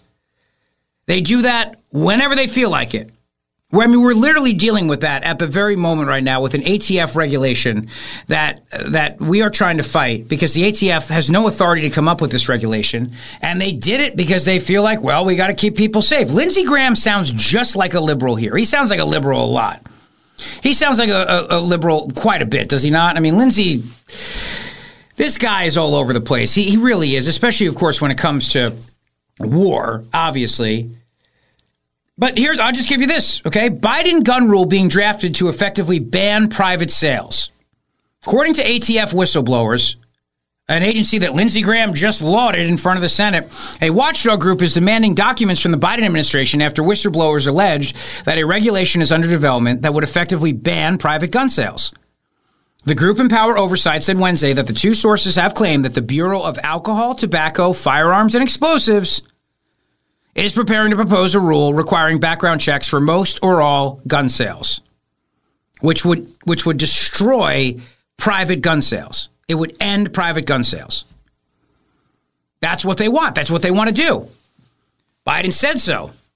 Uh, by the way, one of my favorite shirts ever that I saw. It says alcohol, tobacco, firearms, and explosives should be a convenience store, not a government agency. Obviously, by explosives, they were meaning fireworks. And they, they- I actually saw the shirt before they changed the name. It was back when it was really the original ATF alcohol, tobacco, and firearms. But th- but this but Lindsey Graham sounds like a freaking liberal here. You know, lauding these government agencies, lauding regulation. I guess we didn't go far enough on smoking. Oh, you want to ban that now? Why not ban cigars? Why not ban why not ban tobacco and jet? Why not? Because because bans always work. Bans work. Nobody ever buys things on the black market. Look how the ban on drugs has gone. Terrific. I don't know anyone who does drugs. I don't know anyone anywhere who does drugs because the war on drugs was a smashing success. It ended drugs as we know it. So please stop with this nonsense. Stop stop with the with sounding like big government liberals. Like when Republicans do this, it infuriates me. Josh Hawley sounds like a big government liberal, is what he sounds. Progressive. I shouldn't say liberal. Big government progressive. So did Ted Cruz yesterday. So did Lindsey Graham yesterday. Lindsey Graham sounds like that most days, mind you. Here, keep going with this. thing anybody can do about it. You can't be sued. Now, Senator Blumenthal and Blackburn, who've been like the dynamic duo here, have found emails from your company where they warned you about this stuff, and you decided not to hire 45 people that could do a better job of policing this. Oh no! So now we're going to have the government go after the hiring practices of businesses. Again, this is exactly what the Biden administration wants. They want to take over the internet via the means of equity and take over. I mean, this is what they've been trying to do for years. Look, these companies spent a lot of time yesterday saying we are trying to do everything we possibly can to end child sex exploitation. And obviously, we all 100% agree that needs to be rooted out, of course. But there was no concrete accusation yesterday that these people knew about it and allowed it to occur. What we got back to again, as usual, was words and words that hurt people and actions by people that hurt people, but then holding the company responsible versus the individual, which is what every single leftist sounds like whenever there's a shooting in this country. The gun is the problem. The gun manufacturer needs to be sued. The gun manufacturer needs to pay. The CEO of Smith and Wesson should stand up and apologize to all these families. When Josh Hawley said that yesterday about Mark Zuckerberg, I thought, you know what, man? You sound like every liberal, every progressive, every kook. What they'd love to do to the CEO of, of Smith and Wesson, have them stand up and apologize to everyone who, who's who's ever been shot by a gun, who's lost a loved one for because of a gun. Stand up, apologize. So, are Republicans the party now that blames corporations for the actions of people who are doing something illegal with their product, something that is knowingly illegal? Are we, is that is that what the Republican Party is going to be now? Is the Republican Party going to be the party that now wants to see the government have more control over what you say online? so that the so that big tech out of fear of lawsuits will start censoring anything that's remotely controversial you see how these companies get they run from controversy they run that's why media matters of america targeted twitter in that deceptive way that it did by by finding content of these fugazi neo-nazis spouting hatred on the platform following only those people and then following the accounts of the Washington Post and the New York Times and others so that they could see those tweets side by side, screenshot it, send it to them and say, hey, here's where your ad is appearing next to this wacko neo Nazi guy. And the companies run for the hills. They don't want to be near that stuff. So you don't think these companies are going to start censoring anything that they deem to be hateful, bigoted, misogynistic, transphobic, whatever, out of fear of lawsuits? You don't think these companies are going to turn around and decide that they don't want to allow your, your crazy vaccine propaganda, your anti vaccine propaganda, you kook, because somebody may listen to you and die? Or your talk about ivermectin, or your talk about whatever else. Hydroxychloroquine? Oh, we're not going to allow you to post about hydroxychloroquine because if somebody takes it and dies, we're going to get sued. So we're no, we're not going to allow you to post about it. We're taking it down. And no, you can't criticize Assanto Fauci, Anthony Fauci, the nation's leading infectious disease doctor. You always have to say that by law. You can't. Because he's saving people and you're killing people. You're killing people. Josh Hawley, Ted Cruz, Dick Durbin, Elizabeth Warren, Amy Klobuchar, Marsha Blackburn, they all sounded exactly like the same person yesterday. And it made my head want to explode. They sounded exactly like every progressive who wants more government and less conservative speech wants to hold gun manufacturers responsible. And they sounded, most importantly, like this guy when he came out on the White House lawn a couple years ago and looked the cameras in the eye after demanding that social media do something. What's your message to platforms like Facebook? They're killing people. I mean, it really, they look, the only pandemic we have is among the unvaccinated. And, that, and, they're, and they're killing people. They're killing people. How is that? How? Tell me, tell me, for because I'm, I'm not smart. How is this any different? Any different from what this guy said yesterday? You and the companies before us. I know you don't mean to, it to be so, but you have blood on your hands. You have a product. How is it any different? You have a product. Oh, these people make me sick with their grandstanding nonsense. All right, 855 839 1210 on Twitter at Rich Zeoli. By the way, this is the big story of the day today, brought to you by my buddy Dr. Mike Vanaria, vanariadental.com, V A N A R I A, vanariadental.com. My dentist, my buddy, my friend. We got more to come, including. No charges for the insurrection. But seriously, if you have any thoughts on this topic, I'd love to get them. So, Matt DeSantis, make sure you are answering the phones. 855 839 1210 on Twitter at Rich Zeoli. Coming right back. T Mobile has invested billions to light up America's largest 5G network from big cities to small towns, including right here in yours. And great coverage is just the beginning. Right now, families and small businesses can save up to 20% versus AT&T and Verizon when they switch. Visit your local T-Mobile store today.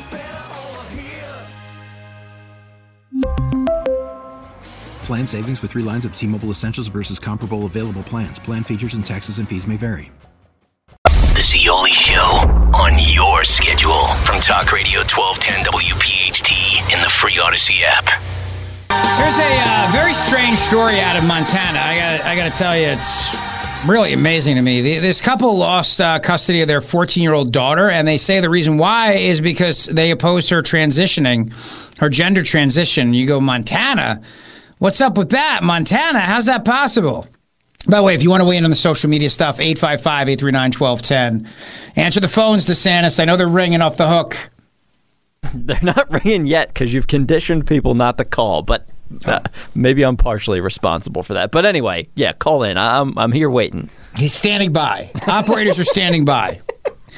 When I saw this story in the New York Post, I thought, all right, this got to. This is Montana. I mean, you got a Republican governor, Greg Gianforte. He's a solid guy. What's going on here? But he actually defended uh, the parents losing custody of their kid. He told um, whatever the um, local paper is out there that children's rights to grow up in a happy, healthy home with loving families are not always realized. Upon hearing recent allegations related to a child welfare case, I asked Lieutenant Governor Kristen Juras, an experienced attorney, constitutional conservative, mother, and grandmother, to review it. Consulting with the director of DPHHS and personally examining case documents, Lieutenant Governor Juras has concluded that the child welfare people and the courts have followed state policy and law in their handling of this tragic case. Governor Gianforte continued, noting that a Montana law prohibiting medical gender transitions for minors is the law of the land. He said our administration will continue to advance policies that strengthen our families and protect Montana kids, like what we have done to promote adoption and to ban permanent invasive life altering medical procedures on children, like puberty blockers, hormonal treatments, and sex reassignment surgeries. My spidey sense tells me there's more to the story about why these parents lost custody of their kid than than the gender transition stuff, but because of confidentiality and everything else, there's not much the governor can say. Is my guess, my sense, because I have a hard time believing that guy would let one of his state agencies take away a kid away from their parents because the parents oppose their gender transition. So I think it's one of those things we got to watch for right there. But I'm, I'm, I'm I, it doesn't seem. I don't know. My spot, my my my fugazi sense, my spidey sense is there's more to the story here, which obviously, given the confidentiality to protect the kid, you really the state can't say anything publicly in a lot of those cases. So interesting. I'm sure more will come out on that. Um, matter of time. Trump spoke about the border. He talked about how Biden doesn't need any new laws, and Biden doesn't need any new laws. He's got all the laws he has, all the power he needs. He doesn't need any more uh, new new laws. None of it. None of it. So let's take a listen to uh, President Trump. Take a listen. Matt. He's on the phone. He's working on it. Oh, it's not working. Oh, sorry. Hang on. I'm having a computer issue. Oh, try well, say again. something. Remember, we don't just do dead air. I, I clicked it and I just let it roll, but I'm We've on the been phone through with- this. I'm on the phone with somebody. I actually can't hear what's happening right now. But hang on. All right, listen now. Let me know if you hear anything. uh, and we will finish it up. But right now, a lot of the progress that we made, whether it's on the border, because we had the safest border ever, and now we have the worst border ever. And I mean anywhere. There's never been a border like this ever in the world, what's happening at our border.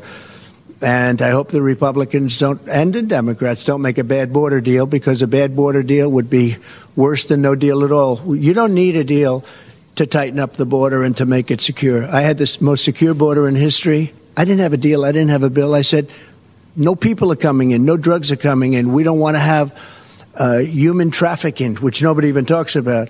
That is the number one. You take a look at that border today, human trafficking is up 114%, they say. 114%. Uh, you wouldn't have that. We were working so hard on human trafficking. You know, it's a horrible thing. You think of it as a, sort of an ancient crime. It's not ancient because of the internet. It's a tremendous money for, for the people that do it, a tremendous moneymaker. None of that, you would have had none of that. And uh, now you look at what's happening, the numbers are astronomical. Mike is in Hamilton. Mike, how you doing? What's going on? Yo, Rich. I'm, What's up, Mike? How you doing? Great. Hey, I'm coming over tonight.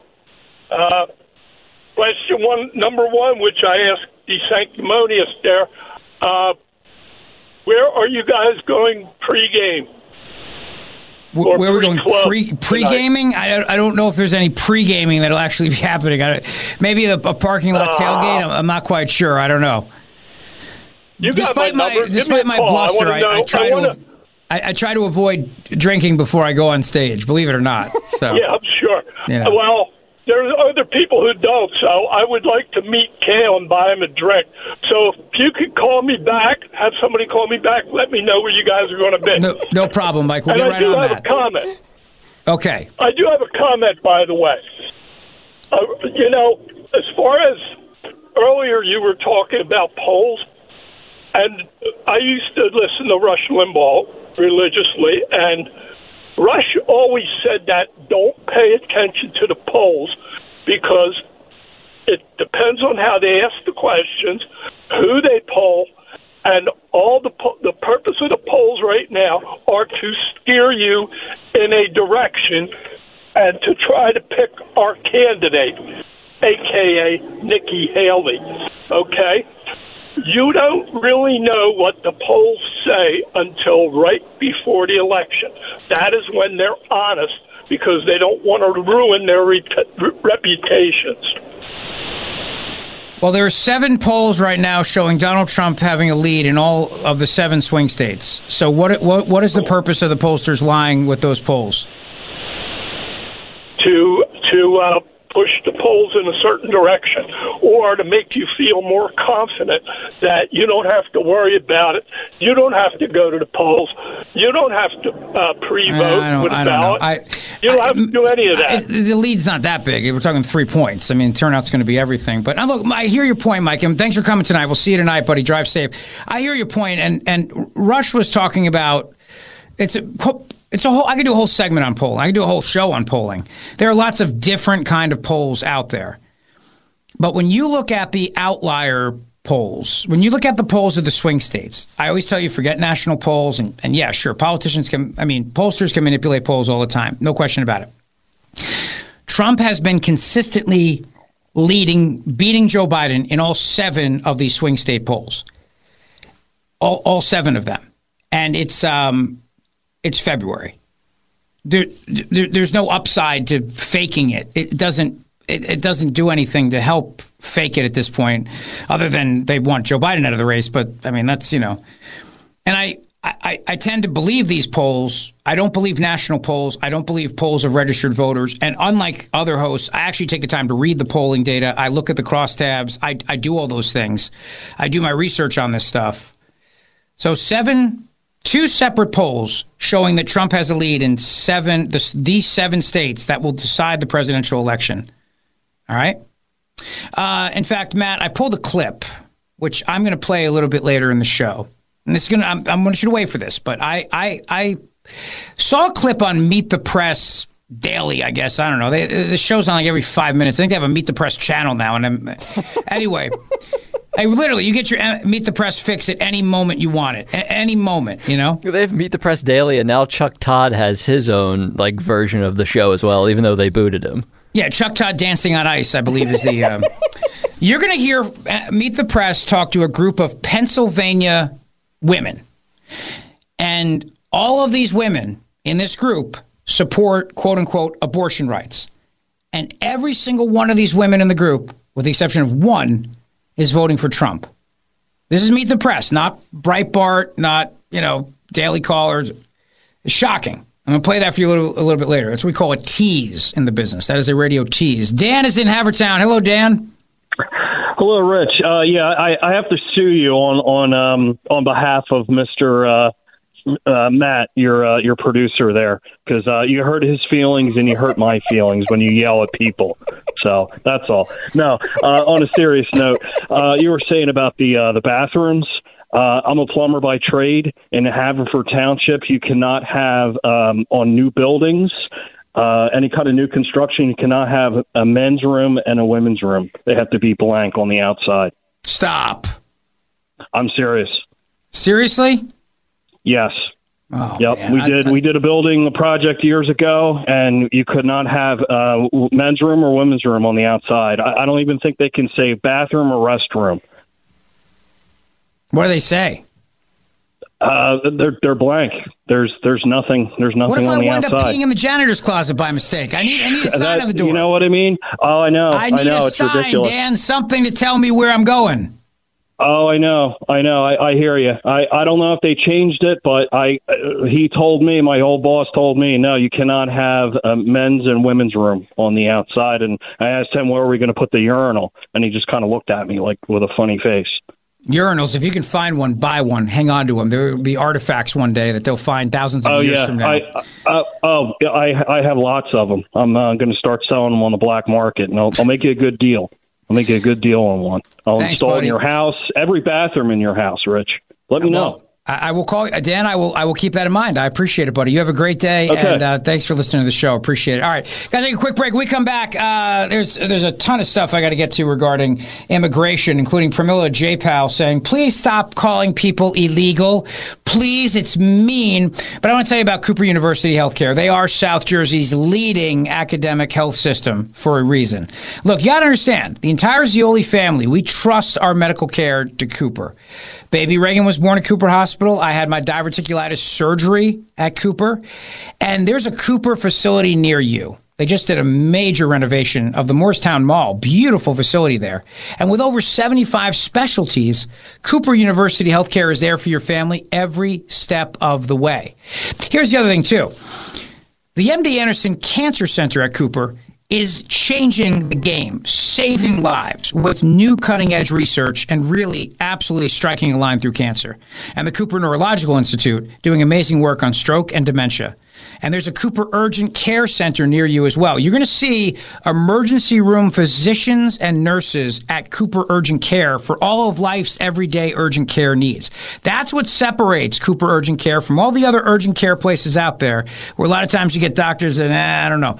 But no, these are the top of the line people who work at the level one trauma center in at Cooper Hospital. So you can trust them for all of your family's urgent care needs as well. Cooper University Healthcare. Get an appointment today by calling 1-800-8-COOPER, 1-800-8-COOPER or cooperhealth.org. Thanks for listening to the Zeoli Show podcast from Talk Radio 1210 WPHT and the Audacy app. All right, don't go crazy though. We're not going to do the open phone thing all the time. Let's not go nuts here. You said screen everything, so now you just got a, a board filled with calls, and some of them are not on topic. No, I can clearly see that. it's very obvious. Like one call on topic, and that's it. Uh, and let me go to let me go to that, that person first, since he's actually calling on the topic and not calling to talk about drinking. Uh, Nick is in Springfield. Nick, how you doing? Good. How about yourself? Okay. So um, I just wanted to say that I, I, I feel you're wrong on this uh, social media stuff. What's going on now, um, and comparing them to guns, because like the gun manufacturer, they make a, a product, they sell them to a licensed distributor or store, whatever you want to call it, and then they sell them. Where social media, people go on there and start posting stuff onto their sites. They they they can stop who's posting bad stuff.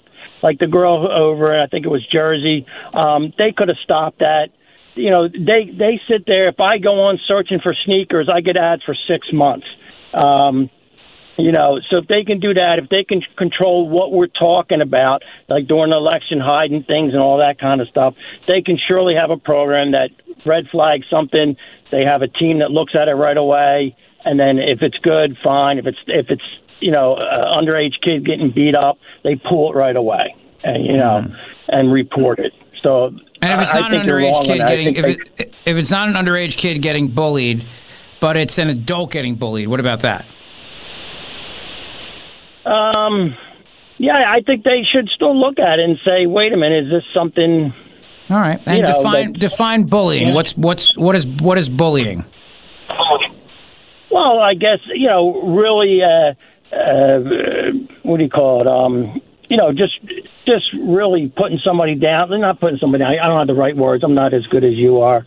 Um, you know, You're you're really just really making. You're, What, you're what if I what if I making what if really, I tell what if I tell somebody who's uh, transgender I don't I don't believe that they're actually a man or they're actually a woman. That that's that's an opi- yeah. That I think that's different. It, it's where you're really sitting there no, making no, so no, much no, wait a second. Wait, wait, wait, wait, wait, wait, because Uh, because the left the left thinks that that's bullying. I'm I'm misgendering Right. somebody that's bullying. Do you do you agree? No, I don't think you're bullying. No. no. So what? But what if the committee thinks that it is? Uh,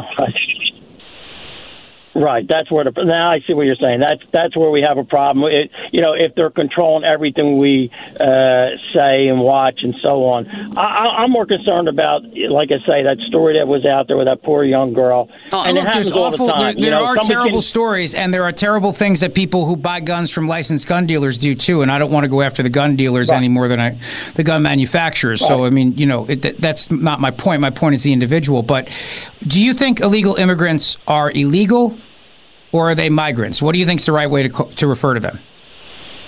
if they came in without the proper, you know, getting their visas and things like that, they're illegal. Mm, And then when the bullying committee decides you can't say that because it's bu- that's mean, it's bullying. You know.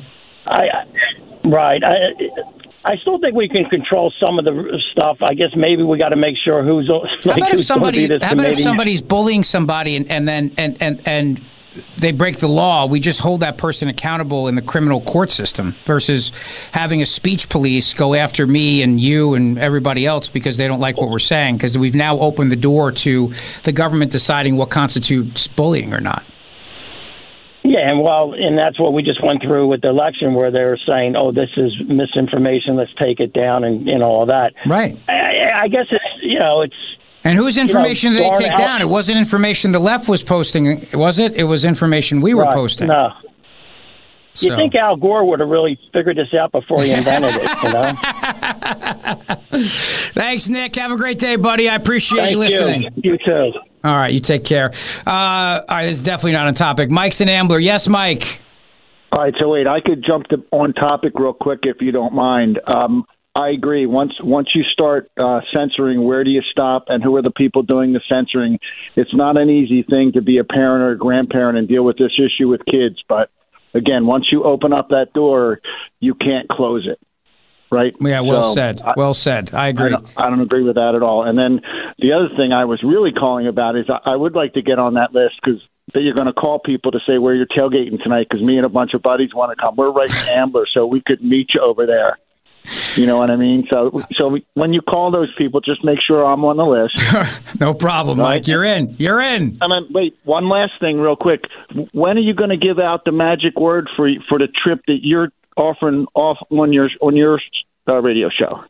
Yeah, when I are forgot. This- we, we're we're, we're, we're uh, working on production for our contest. Okay. Where you All win right. an all expenses paid a trip around Camden with my, my buddy Frank's boat with a Uh, hot dog and a pretzel. But you got to buy, you got to bring your own plates and napkins and alcohol and food too. But yeah, but I think it's going to be a, a hit. All right. So you'll All be right, giving Mike, out the we'll, word. We'll the magic start the word, word of the day pretty soon? contest tomorrow. Okay. All right, thank you, Mike, for reminding us. DeSantis, we got to work on some production. All right, Henry, we need some production here. See what I can do. By I the way, trust you. You should Yes. go to Jim. Speaking of Uh, contests. J- Jim's in Philly. Jim, your caller twelve. What's up, buddy? I'm uh, self-identifying myself as the 12th caller for the canoe trip. Yeah, uh, we're gonna we're gonna start that tomorrow. We, we we totally forgot about it, and we got to do production and whatnot. We got to get a word. We got to do the whole thing. Uh, but but you're on you're on the list. All right, Jim. yeah, because the Disney thing is way too woke for me. I, I gotta. Yeah. I, I can't do that. I get it. I mean, our our our cruise is not going to be woke. It's an anti-woke cruise, an anti-woke boat ride. It's not a cruise. I got to be real clear here. It's a it's an 18-foot dinghy, and I'm not even sure the thing is seaworthy. But nevertheless, there's nothing woke about it. You know what I mean? Uh, awesome. I, I can't right, wait. Jim. Thanks, buddy. Appreciate it. All right, we got to take welcome. a quick break, but I'm coming right back. Dr. Mike Vanaria is our sponsor of the big story of the day today, which uh, is the social media stuff, and I appreciate your thoughts on it. Weigh in and uh, tell me if you think we should have some sort of government um, censorship committee to protect the children. I gave you my thoughts on it. Give me yours. And uh, no person is illegal. Wait till you hear what Pramila Jayapal says about this. Exactly what I mean about when you talk about speech police. She will get up and lecture you about that. And Pennsylvania, women don't think abortion is the issue that the corporate media is telling you that it is. And they think they're voting for Donald Trump, despite the fact that they support abortion as an issue because it's not the issue. The corporate media tells you that it is. We're coming right back.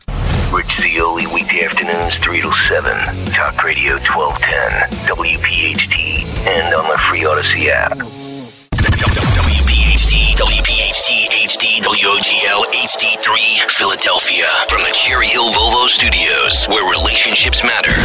Always live on the free Audacy app. The revolution will be broadcast. This is the next generation of talk. Now, this is the drive at 5. 30 minutes of non-stop talk with Rich Zeoli. Walgreens is being accused of racism for closing some of their stores. That's right. Ayanna Pressley, the congresswoman, member of the squad, lunatic, says they're racist for closing down, even though the neighborhoods are besieged by crime. And Gavin Newsom tattletales on a worker in California. Welcome to the show. Glad you're here. Thanks for being here today on a Thursday. Just a programming note I'll be turning it over to my buddy Michael Opelka at 6 o'clock, heading over to Parx Casino for comedy night tonight. Hope to see you there. 855 839 1210 is our number, and on Twitter at Rich Zeoli. Since I did put the phone number out there, and since a number of people have been waiting through the break, let me go to Mary in Wilmington. Mary, thank you for calling. Yes, um, thank you. I am Mary, and I am I spy with my little eye in Wilmington, Delaware. Biden's home again. Okay, and um, because I, ca- you know, I'm a teacher, Mhm. and I will tell you, I'm going to be on topic, and there are illegal aliens that comes across here, and uh, with the teacher, uh, with the critical race theory, you know they they're they are what they are. If you're a man you're a man. If you're a boy you're a boy you know. So i am there my parents came. My last name is holmes uh, from russia. My dad i never met my dad my dad's parents came from russia. They came the legal way. They got hosed down and all kinds of tests. My mother's grandmother's from warsaw poland. They were an Ellis Island. They did the same thing. So it's legal and illegal, and I call them illegal aliens. So that's my part on the on topic, kind of, sort of. But Biden's home again. That's Biden's home in Delaware again. Yeah. Well, let's hope he Oh, yeah. stays there. All right. Thank you, Mary. I appreciate it. You You're have a great day, and thank you for being the, our spy on the ground. We appreciate you very much. Yes, yes. you're welcome. But Uh, uh, you bet. Heavy is in Huntingdon Valley. What's up, Heavy? what's up, Eddie? Yo, what's up, Rich? You I, got, got I, I got to say, uh, watching, uh, I I really like Josh Hawley, but that was that, that was absolutely cringeworthy. Seeing him seeing him do that. I'm not I'm not a uh, Mark Zuckerberg apologist of all, but for somebody who literally doesn't do anything to uh, I don't know maybe uh, take the power out of Mitch McConnell's hands or uh, do anything that actually you know helps American citizens instead of continuing to sign off on bills for more people to get killed in Ukraine. I, I just I just thought that was absolutely ridiculous. And for them to act like more government censorship is somehow the answer. Ha, like what drives me nuts is eh, all these people, all they do, every one of their every one of their answers is just more government involvement. It's never how about maybe let's make some policy that makes people happy or gives people the ability to make more money so so they don't have to come to government for help. It it just drives me nuts because it's just it's just Well, like they want they want be like people to come to government for help. It's what they want. But you're right. Look, jo- Josh Hawley's grandstanding was uh, was beneath him, in my opinion, and he sounded he sounded exactly like You look a like an idiot. yeah. It was just like- yeah. It was bad. Heavy thanks, but I gotta I gotta run. But I appreciate the call. It's just you know. Uh, again, we have to just be very careful of this reflexive need to say, you know, for the children, we turn to government. And the whole thing about, you know, kids dying, I know it's awful. I mean, there, there's bullying in real life, there's bullying in the cyber life. It's it's it's terrible. It's bad. I get it. I understand. I'm not I'm not tone deaf to that fact, but it's just that I. Uh, these people remind me of the Democrats who stand up and scream, "You have blood on your hands" to the gun industry. You know, they, they, they stand up and scream, you know, how many more children, uh, how many more dead kids do we need until we ban assault rifles or, you know, raise the age to buy a firearm to 25? Or they, they come up with, uh, they, they basically then take away the freedom of law abiding people who haven't done anything wrong. And, and it's the same thing with trying to regulate the internet. You, you wind up, people who are going to do something bad, whether it's bully another kid, and I got bullied in school, whether it's bullying another kid, whether it is trying to rip somebody off in a financial scam, the bad guys always find a way around whatever government workaround is in place. And most of the stuff that we're talking about here, you know, extorting a kid because you have naked pictures of him, that's already illegal. I mean, there's already it's already a crime against that. And yet somebody still did it. And then we want to hold the platform responsible for a crime committed by somebody it's the same thing as holding is blaming the gun. I mean, you know, murder's illegal, yet people still kill people with guns. But we we've decided, I think correctly, I'm not going to blame this object. I'm going to blame the person. And so that's the you know that's the the issue. I mean, these Republicans, I, I get it. There's a lot of their constituents who are Republican moms and dads who are very concerned about their kids, but just remember, on the other side of that, moms across America, also for the children, you know, how many more children is it going to take until we do something about the evil NRA? You know, how many more children is it going to take until we limit magazine capacity to 10, 10 bullets? You know, how many more dead children is it going to take until we, um, you know, raise the age to buy a firearm to 25 or whatever their solutions are, you know, whatever their ideas are, it's always prefaced by how many more children are going to die, you know, until we take action. And just when Republicans start sounding like that, I just I just think it, it's hard to tell them apart, quite frankly. Uh, all right, uh, other things to get to today, and thank you for that. Excellent calls. We are now at our call quota. We don't have to take any more calls now for, I think, the rest of uh, February. Fantastic. We nailed it on the first day. Until the contest, at least. Well, until our contest comes up, the canoe the canoe contest. So I think we're revising it is if we'll do our keyword of the day, and then you'll win a chance to go on a canoe ride with me, dressed as George Washington, as we recreate the Christmas Eve crossing of the Delaware, where of course the the army went on Christmas Eve night and killed a bunch of Hessians, because that's how America rolls. We'll go Christmas Eve. We'll go Christmas Eve and kill you. We'll come kill you on Christmas Eve. That's America, baby. And we may recreate that. I will dress like George Washington. And five lucky winners will get to join me on the canoe as we recreate that Christmas Eve of 2024. What's that? That's a, that's a little crowded. Yeah. And it's it's not a round trip either. You have to get your yourself home. So you got to take care of that. And don't forget the generous food package you offered yesterday of one hot dog and one pretzel for everyone to share. Yeah, I got I got a note back that because of gluten oh, intolerance, oh. yeah, and also peanut allergies. I don't even know. We can't can't do any of that. Oh, so darn. yeah, but it's still going to be great, and it's not going to be woke. So you know, in fact, the whole the whole time we're to we're to chant, "Let's kill the Hessians," because I don't know if George Washington and the soldiers did that. They were probably trying to be quiet that night. I'm assuming, but we don't have to be quiet, so we can all yell like, "Come on, Hessians! It's Christmas Eve, and you're to die," because that we're America. That's how we roll, and it'll be fun. Actually, I really want to do this now.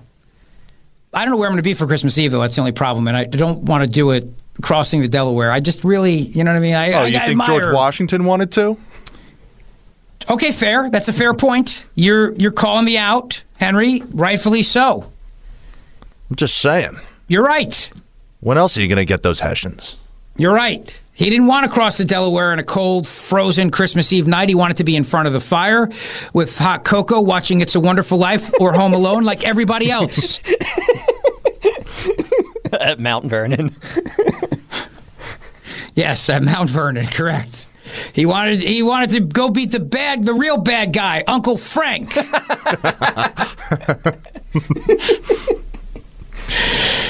Uh, all right. So Pramila Jayapal is a hideous human being. She really is a lunatic, whack job member of the squad. And they had this this bill to deport illegals convicted of DWI. Remember, illegal. So you, you it's a crime. DWI. There are many countries around the world that take D, DWI far more serious than the United States of America does. Just for the record. But if you're here illegally and you are convicted of driving under the influence, the bill would say you're deported. Now, if I'm here illegally, that's going to be a big incentive for me not to drive drunk because I don't want to get deported. Right? I mean, isn't that like if I'm if I'm in this country illegally and I'm time went on with my buddies at the bar and I'm thinking to myself, you know, in addition to possibly I could kill somebody and kill myself, I I, I don't want to get deported, so maybe I'll Uber it home tonight. But instead of thinking about that, because now we live in a day and age where people can call Uber or Lyft or whatever. Uh, and and so I'm I'm in this country legally. I've been here 20 years because that's what happens. The sob story will come out. You know, this guy's been here 20 years. He's got kids, and now you're going to deport him because he's here illegally, and it's awful. And well, the, maybe the guy should sit there and think to himself, "I've had too many to drink. I don't want to get deported, so I'm going to Uber home. But also, maybe at some point the guy says, I'm here illegally and I want to clear this up and figure this out and maybe try to make this legal. I mean, there's always that option too. But anyway, Pramila Jayapal is more concerned as usual about the word choices that you use, the words. And this is what I mean about bullying. And this is why I got to be very careful here because it's like I said, it's very easy. We all agree that somebody telling a girl who's 16 years old that she looks fat is bullying, and if that poor girl gets depressed and you know winds up taking her life, it's awful. And it's very easy then to stand up and scream and say Facebook should have taken that down.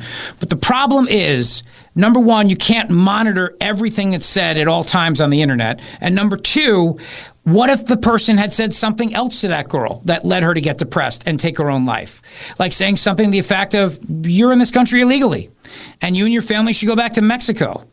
I mean, is that is that bullying or is that a political opinion? It, it, literally, it depends on who you ask. There's no answer to it. It depends on who you ask.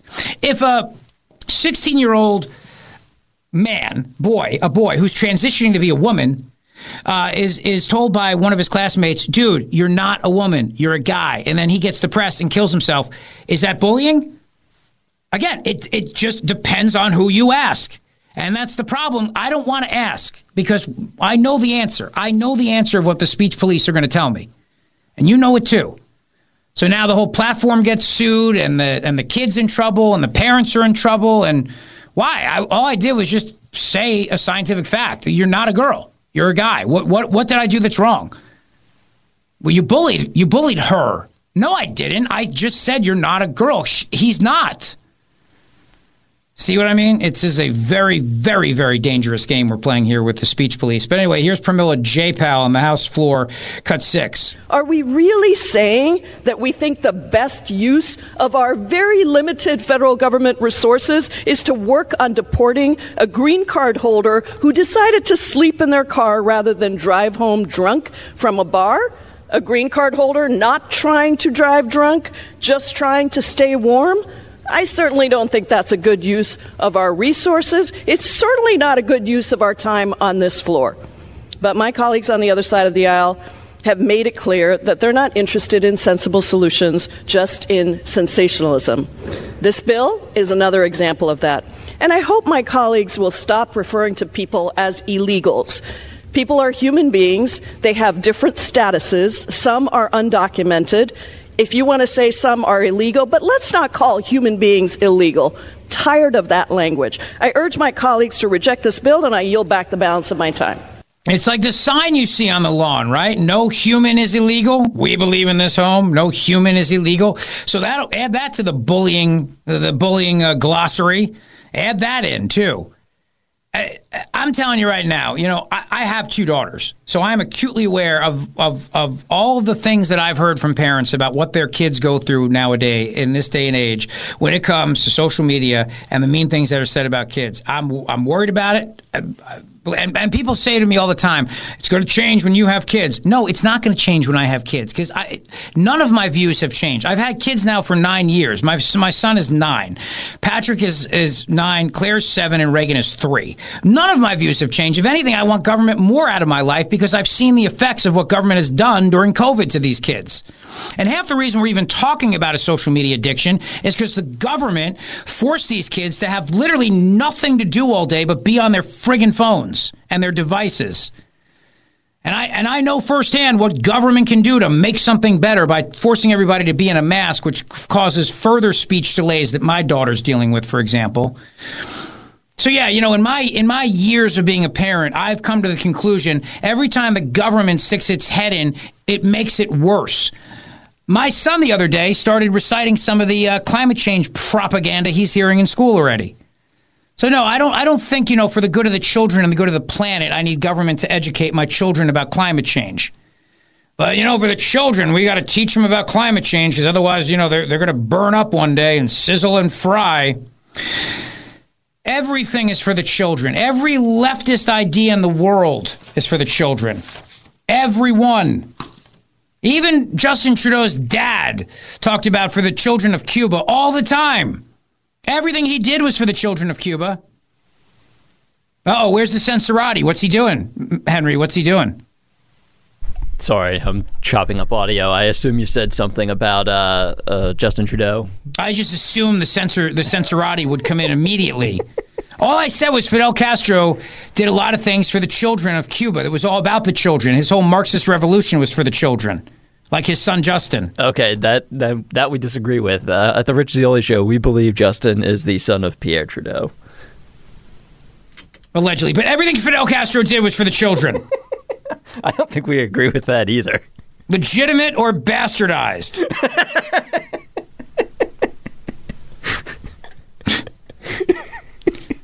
Just saying.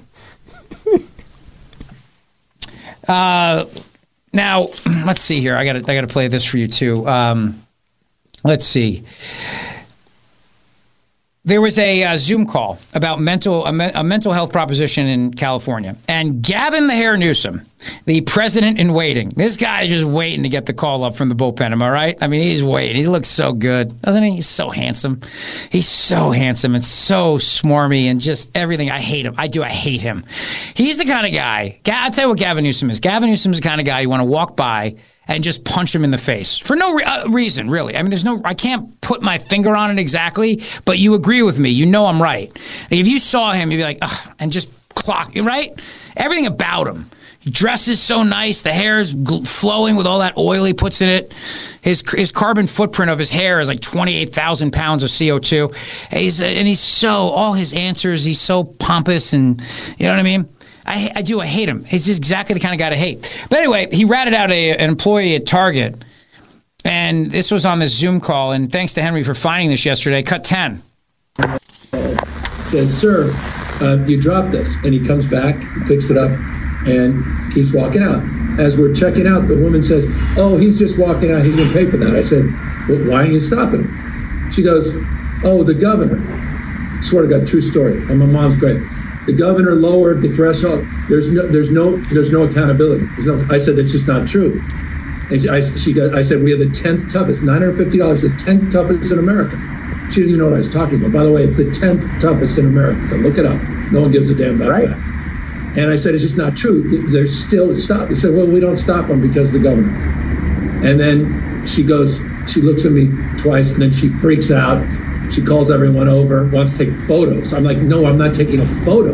We're having a conversation. Where's your manager? How are you blaming the governor? And it was, you know, $380 later. And I was like, why am I spending $380? Everyone can walk the hell right out. Well, that's Not fair. Not fair. Yeah. It's my target. She triggered me. Sorry. I'm going to go. I'm going to go ahead and get uh, get us started. I know that Mayor Gloria and Mayor Breed so it sounds like the gov thought he the mic wasn't rolling, but I think he knew it was rolling. He's a smart guy. You know what that, that you know what that is right there? In his audition to run for president, if they pull Biden out, um, he wants to show everybody he can he can go you know, he can play the centrist. He can play the centrist because he ratted out a Target employee once. That's what that's about, you know. You're probably right because the organization that like quote unquote leaked this audio is the San Francisco Standard, which I can't imagine is uh is super conservative. No. And no. what was he talking about? Them being like the tenth toughest state. What does that mean? Well, that's his point. We're super tough on crime. Tenth oh, toughest? We're, yeah, we're the tenth toughest on crime. It was like Chuck so when I- What's It's that? like Chuck Chuck Fletcher, the uh, the last general manager of the Flyers. He came out last year and he's like, you know, I think we're the fifth most improved team in the NHL." And It's like, what does that even mean? Who cares? Well, Gavin Newsom wants everybody to know that that's what he's going to say on the debate stage. When, uh, when when Trump accuses him of California being a lawless hellhole, which it is, Gavin Newsom's going to turn around and go, "We're the tou- we're the tenth toughest in the country." What are you talking about? That's literally what that was right there. That was leaked. He wanted it leaked. Ah, he wanted it leaked. He's not embarrassed by that. Gavin Newsom's hair wanted that out there. Telling you, hundred percent. Do you think Uh, the uh, hair is like in his brain, like it talks to him, like the this? hair makes the decisions. The hair makes the political decisions for him. Okay, it's not. It's the hair controls all. The- There's too much oil in there for anybody to just be able in to his ear. think. It infects his brain. I, and I told you how they'll achieve this. By the way, I mean this is the key point. Nobody else is saying this yet, but the the way they'll do this. Because I'm going to get into it. I, I have some thoughts on the fact that Biden is losing black voters big time. He's hemorrhaging black voters, and I'm going to get into that next. But uh, they hate Kamala Harris too. So what you do is you have Justice Sonia Sotomayor resign from the Supreme Court because she hates it. And they tell her she's too old, and you have to make sure you have to make sure that you can you can uh, have a Democrat pick your successor. They put Kamala Harris on the court. They get rid of Biden. Newsom runs. That's the plan. It's either that or Michelle Obama at the convention. These are still the two things, and I think the Newsom scenario is probably more likely because they they don't want to risk something happening to Sotomayor and then Trump getting to appoint that seat because that's what led to the Dobbs decision being overturned. That's what led to Roe being overturned. I mean, in the Dobbs decision. So you know that's that's how I see this playing out. I'm not saying with 100 percent certainty it's going to. I just I can definitely see that that's the way it could be, and that is the big story of the day today. Brought to you by my buddy Dr. Mike Vanaria, VanariaDental.com. Go see him today for your perfect smile. VanariaDental.com, V A N A R I A. He's a great great guy. Uh, we talked about Shane Gillis earlier. You know, I, I he got canceled from Saturday Night Live. His Trump impression's great. I'm glad he's going to be the new Bud Light spokesmodel. I don't know if he can turn it around or not, but if anybody can, it's probably Shane Gillis. We got to get him on the show. And that's your going to be your job, Matt DeSantis. You got to get Shane Gillis on the show. Uh, I would love to get him on the show. I think he's well, then get him on the show. And he's from You didn't get. Miss America on. So I tried. I tried every which way to get Miss America on, even before she was officially Miss America, but I never got a response. You know, you are a bigger victim than Hunter Biden. I'm going to get into that too. Jonathan Turley's piece on Hunter Biden is amazing, but you're a bigger freaking victim than he is. You know that? I, I, I miss on a guest here or there. I, I can't get them all. Who have you gotten? We've had good guests all week. Please. You didn't get Tulsi. This The only Army got Tulsi Gabbard. I did get Tulsi. I've had, No, I've- no, you had literally. No. I mean, I mean, it's literally nothing to do with it. You are the tenth best booking producer in uh, on the station. We don't even have ten producers. Exactly. That's my point. I, I've nabbed Tulsi for this show numerous times. Um, did you you have more Shane Gillis for me? What is this from? This is from Trump dating. Did Dorenzo send this yeah, over? Anthony Dorenzo uh, sent this to us. I, I watched it. I clipped as much of it as I possibly could. It's it's a little uh, it's a little filthy, but this 35 seconds are clean. Trump speed dating. All right, It's take a very listen. funny. Social media. They had to take it away. I was too good. In fact, go ahead, put it back up. Put it back up. People say I've got bad makeup. Tana looks like someone painted her face like a clown. That's what we're gonna call her. Tana, it the clown. She looks like him. She looks like she should be in a sewer, bothering children. Very good. That's You very good. I- utterly disgusting. I'm disgusting. I saw you walk in. I said, "Who's this? She, is this a pig? I didn't know they were letting pigs in." You're a dictator. Old Sage, what a loser. What a loser she was. It's great. That's great. You know, he uh, that's from Gilly and Keeves. That's his sketch show. Mhm. uh, with John Keevers, another like Philly area guy. Uh, he made that like web page after he got kicked off SNL because he, you know, he needed to make skits somehow. And Sure. they're all very successful. That's great. I mean, that's great. I love, I love that. I love that that story because honestly, he's probably more popular because he got kicked off Saturday Night Live. Like they did him a favor by canceling him. Yeah, I mean, for a long time he was going around as like the comic who got canceled before he even started. And the and, and it's ridiculous what they canceled him for too. His comments were the jokes. I mean, this is it. And Saturday Night Live's supposed to be a comedy show, but Saturday Night Live's not funny anymore. And it, it- he would have not been used on that show. He would have been wasted. And so instead, canceling him was the best thing because then he launches, to your point, Henry, this channel, and he does very, very well. I mean, his videos get millions of hits. Mm-hmm. Millions. So And Bud Light's smart to use them because I don't know if you've ever heard of uh, Protect Our Parks. Yeah. It's with you know Joe Rogan, Ari Shaffir, and uh, Mark Normand. They do a podcast every once in a while on Joe Rogan's show, and part of the reason I think Bud Light went to him is that Shane drinks a lot of Bud Lights throughout the uh, the entire recording of the podcast. Now, I have to say, as far as Trump impressions go, I still think that Shawn Farash is better. I don't know. That Shane Gillis one is pretty funny. Yeah, the skit's funny, but Shawn Farash, I mean, his I've heard him on Kale Show, and I mean, his Trump is pretty damn good. It's pretty good. You know what I mean? Yeah, he's pretty solid. He might. It might be. It might be better than Gillis. I think Gillis is as good as it gets, personally. All right, let's do a side by side comparison tomorrow. We'll right, put sounds good. and and any other Trump impress impressionados who are out there. I'll be with Joe Conklin tonight, the man of a thousand voices. He does a great Trump too. He's very funny He too. does everybody. He- well, that's Joe's thing. I mean, Joe's thing is I do everybody. You know, I don't. I didn't mean. Whoa, whoa, whoa! It's just not. Do we have to dump that? I don't. It's a family family show. Get your minds out of the gutter here, people. Please. Uh, I, I hate uh, everybody. I really do. I, I hate. No. Whoa! What a segue. Okay. Very smooth. I, I just I, I, I hate these people in uh, uh, in the media who wind up just melting down everywhere. And I was going to play this clip, but I don't want to hear ABC, CBS meltdown over impeaching Mayorkas. Instead, I want to think about Teri Hatcher because they're real and they're spectacular. Teri Hatcher. Bond fame, but really Seinfeld, in my opinion. She was one of Jerry's uh, best girlfriends. They're real and they're spectacular. She said she's done with online dating. She went on a podcast called Getting Getting Grilled with Curtis Stone. Everybody has a freaking podcast now. It's unbelievable. I don't know who that is. Who's Curtis Stone? Who is that? I think he's a chef. A chef? All right. I think so, yeah. Getting Grilled with Curtis Stone on the podcast. Teri Hatcher is looking to find a boyfriend. I didn't know that. I didn't realize she was single. I'm married, but not. But you two are not. Well, DeSantis, you're basically married, and you're also, you know, you're a wuss. But Henry, I mean, if I were you, I'd I'd go after Teri Hatcher. How old is she now? Fifty nine. She looks damn good, though. She does look very good. I mean, she looks good. She looks great. Uh, this is what she said. Take a listen. How do you date?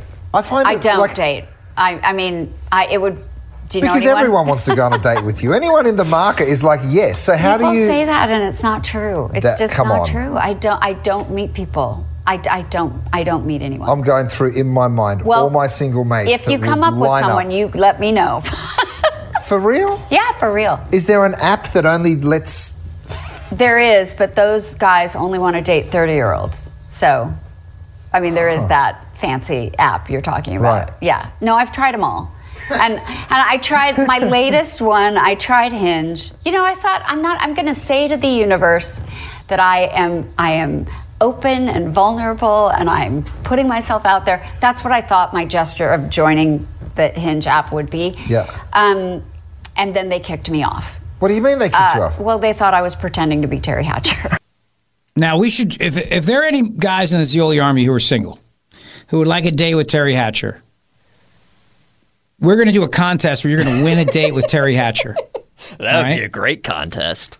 Win a date with Teri Hatcher, and here's how it's going to be. I'm going to do a moonlight cruise around Camden. I'm on my buddy Frank's boat. Candlelight dinner with Teri Hatcher on the boat. If you get the keyword of the day right tomorrow on, on the show, You can choose between a day with Teri Hatcher and a moonlit, candlelit boat to Wharf Camden on my buddy Frank's dinghy, or a canoe ride with me across the Delaware as we reenact Christmas Eve during the Revolutionary War when we go kill Hessians. All right, so you you can pick two prizes. Keyword of the day. All right.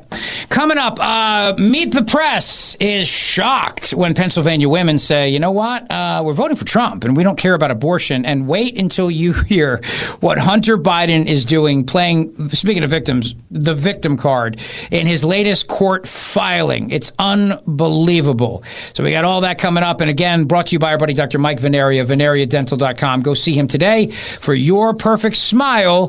Vanariadental.com. We're coming right back. The Zeoli Show on your schedule from Talk Radio 1210 WPHT in the free Audacy app. This piece by Jonathan Turley in the New York Post is amazing. It's the best thing I've read all day today. I absolutely love it. You're going to love it too. Uh, welcome back. Glad you're here. I'll be getting out of here shortly to head over to Parx Casino for comedy night. I hope you will uh, will be joining us. Hopefully, I'll get to see you there tonight. And then uh, our big event with Terry Hayes coming up next week, next Wednesday night. So Hunter Biden compares himself to a Romanov, a migrant child, and a Greek tragedy and a delusional court filing. it's really amazing here. This is something else. Hunter Biden is com- is comparable to children in Japanese internment camps, to undocumented immigrants, to the murdered descendants of the czar. At least that's what he argues in a new court filing in his federal gun case, which presents Hunter as one of the most tragic figures since the fall of Troy.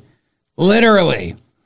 In a brief that borders on delusional, Biden's lawyers say the son of the president who burned through millions from influence peddling is comparable to all those unfortunate and destitute souls. While the media has endlessly covered how Donald Trump arguments are over the top in issues such as immunity, there appears to be comparably little interest in the president's son's self aggrandizing demand for dismissal of his criminal charges. One of the filing's main arguments is that Hunter Biden is being selectively prosecuted because of his father. Of course, Hunter profited massively from the Biden name, but now his lawyer, Abby Lowell, argues he's suffering from the burden of parentage. Oh, it's so hard, you see, to be the president's son. So hard to be Hunter. So hard to be a Biden. And all these enemies are targeting me. To back up this argument, Lowell cites Plyler v. Doe, Plyler v. Doe, a case involving the providing of free education to the children of illegal immigrants, to say that the Constitution prevents the government from inflicting harm on children for the conduct of their parents. oh, that's amazing. That's amazing. Hunter lies on this gun form because he's a drug addict, uh, breaks federal law, a law that Joe Biden supported, by the way. Joe Biden supported this law big time. And then he Hunter Biden, they were going to give him this amazing diversion agreement. Now he's facing actual federal prison because he's such a dope, and his lawyers are idiots too. That the diversion agreement, which also would have buried all the financial crimes, blew up. Remember, I told you, it's not a sweetheart deal. Don't call it a sweetheart deal. It was a cover up of the crimes of the president of the United States of America. But anyway, um, Hunter ignores all that and says it's just because my dad is president, and this is unconstitutional because you can't go after me because of the crimes of my dad. That's right. Joe Biden is like an undocumented migrant father who carried his kid over the border for a better life. One can only imagine, Turley writes, the press response to any comparison of the Trump children to migrant children.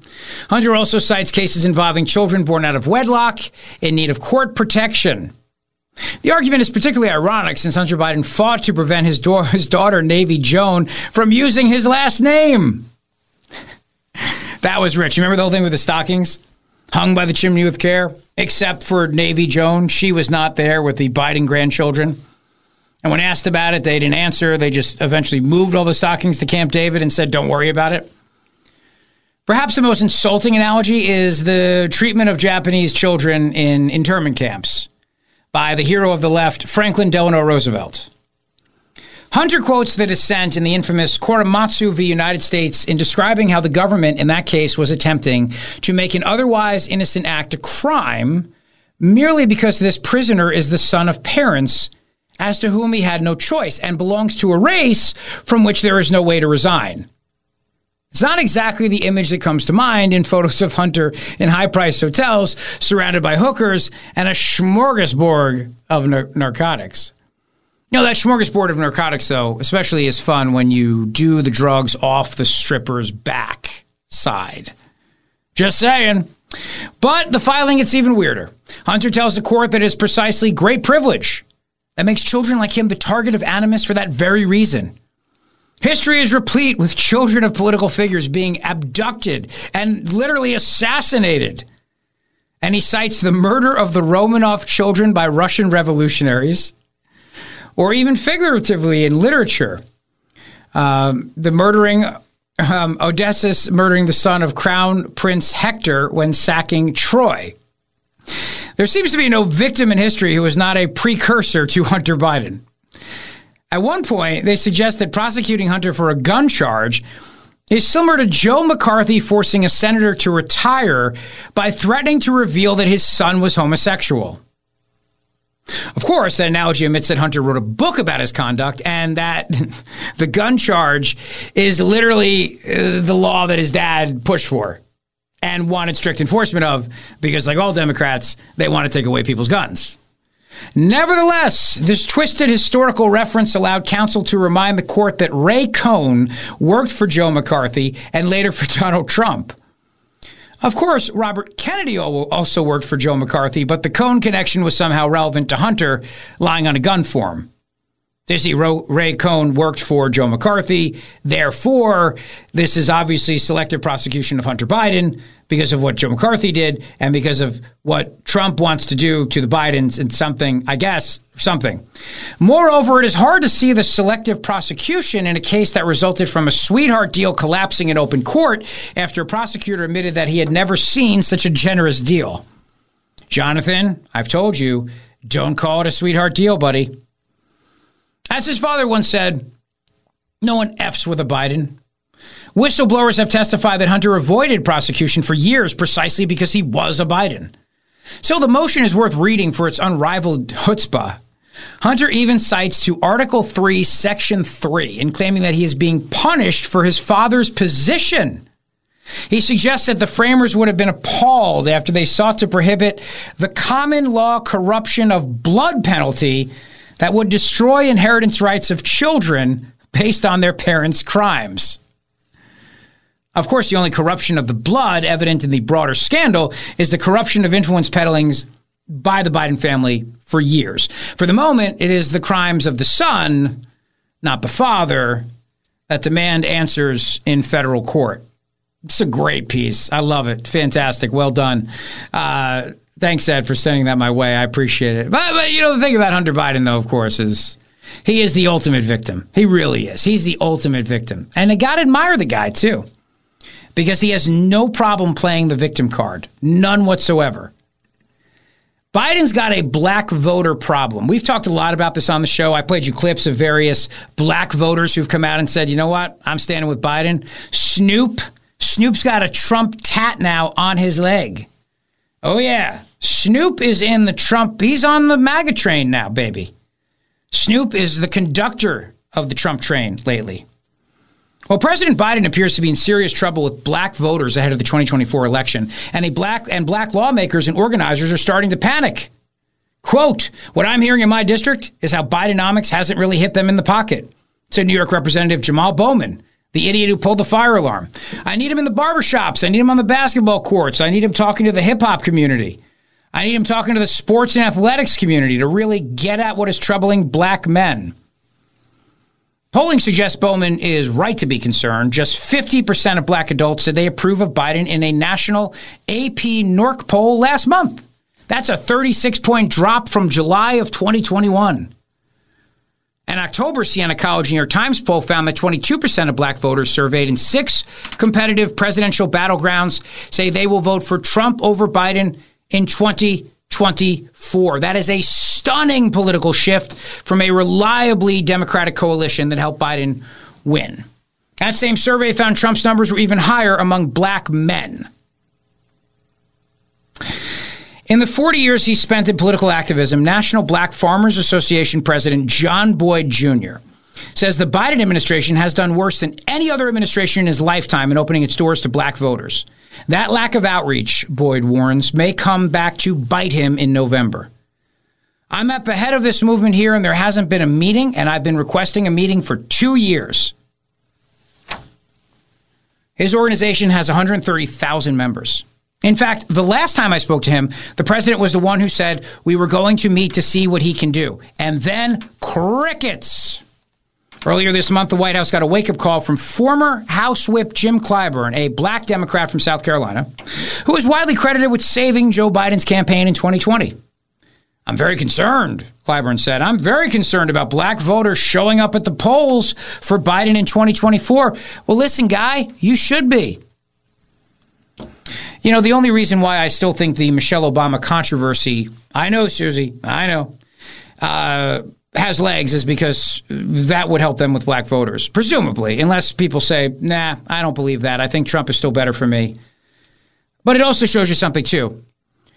When the media told, when the corporate media told black people in 2016 Trump was going to put them back in chains and lock them up in internment camps and everything else, they didn't believe it then. They didn't believe it in 2020, and they don't believe it now. So all the fear mongering, all the fear mongering, everything else that's going on with black voters has not worked. Mm-hmm. They care about the economy, like everybody else white, black, brown, green, purple, whatever. It isn't just the polling that troubles Democrats. For example, turnout data compiled by the Wall Street Journal show vote totals fell in black and Hispanic majority precincts in Philadelphia during the 2022 midterms as compared with the previous cycles. That's a major warning sign in one of the most competitive battleground states, which Biden narrowly carried in 2020. And don't forget something, he only carried that Pennsylvania because our Supreme Court, I mean, all the cheating and the dead people voting and everything, what we do know definitively is that the Pennsylvania Supreme Court came in and said, mail in ballots, sure, send them whatever.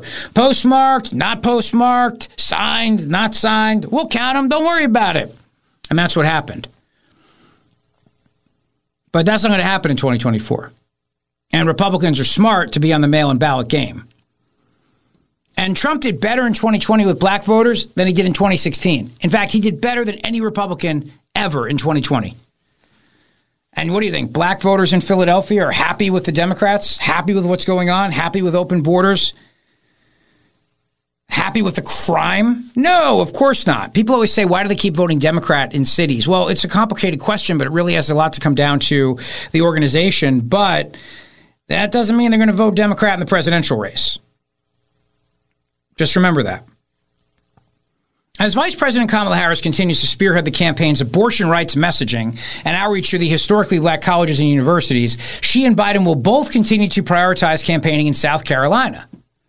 And in another sign that the administration is waking up to its struggles with black voters, the Biden administration announced earlier this week it's hiring a, a former Chuck Schumer staffer to lead the campaign's black media operations. Down ballot Democrats are feeling the heat too. Earlier this month, House Democrats campaign uh, they they pledged to spend 35 million dollars to target minority voters who have started shifting towards Republicans in recent cycles. New polling conducted in January by the Pew Research Center suggests Americans are starting to feel slightly more optimistic about the state of the economy. Oh, please. I don't believe that for a second. However, black and Hispanic voters, not as much. Now, if you're a white professor at a college, well, you may feel great about the economy. David Axelrod, former advisor to President Barack Obama, said objectively, Biden has things that I'm sure he feels he deserves credit for, but the reality is you don't always get credit in the time frame that you want, and particularly when it's dealing with the economy. Public sentiment often lags the statistics. Translation Biden's done. It doesn't matter how good of a job he thinks he did, it's irrelevant. He's done. And David Axelrod is right. He's done. Now, of course, Kamala Harris came out recently and said, you know what the problem is? We just haven't taken credit.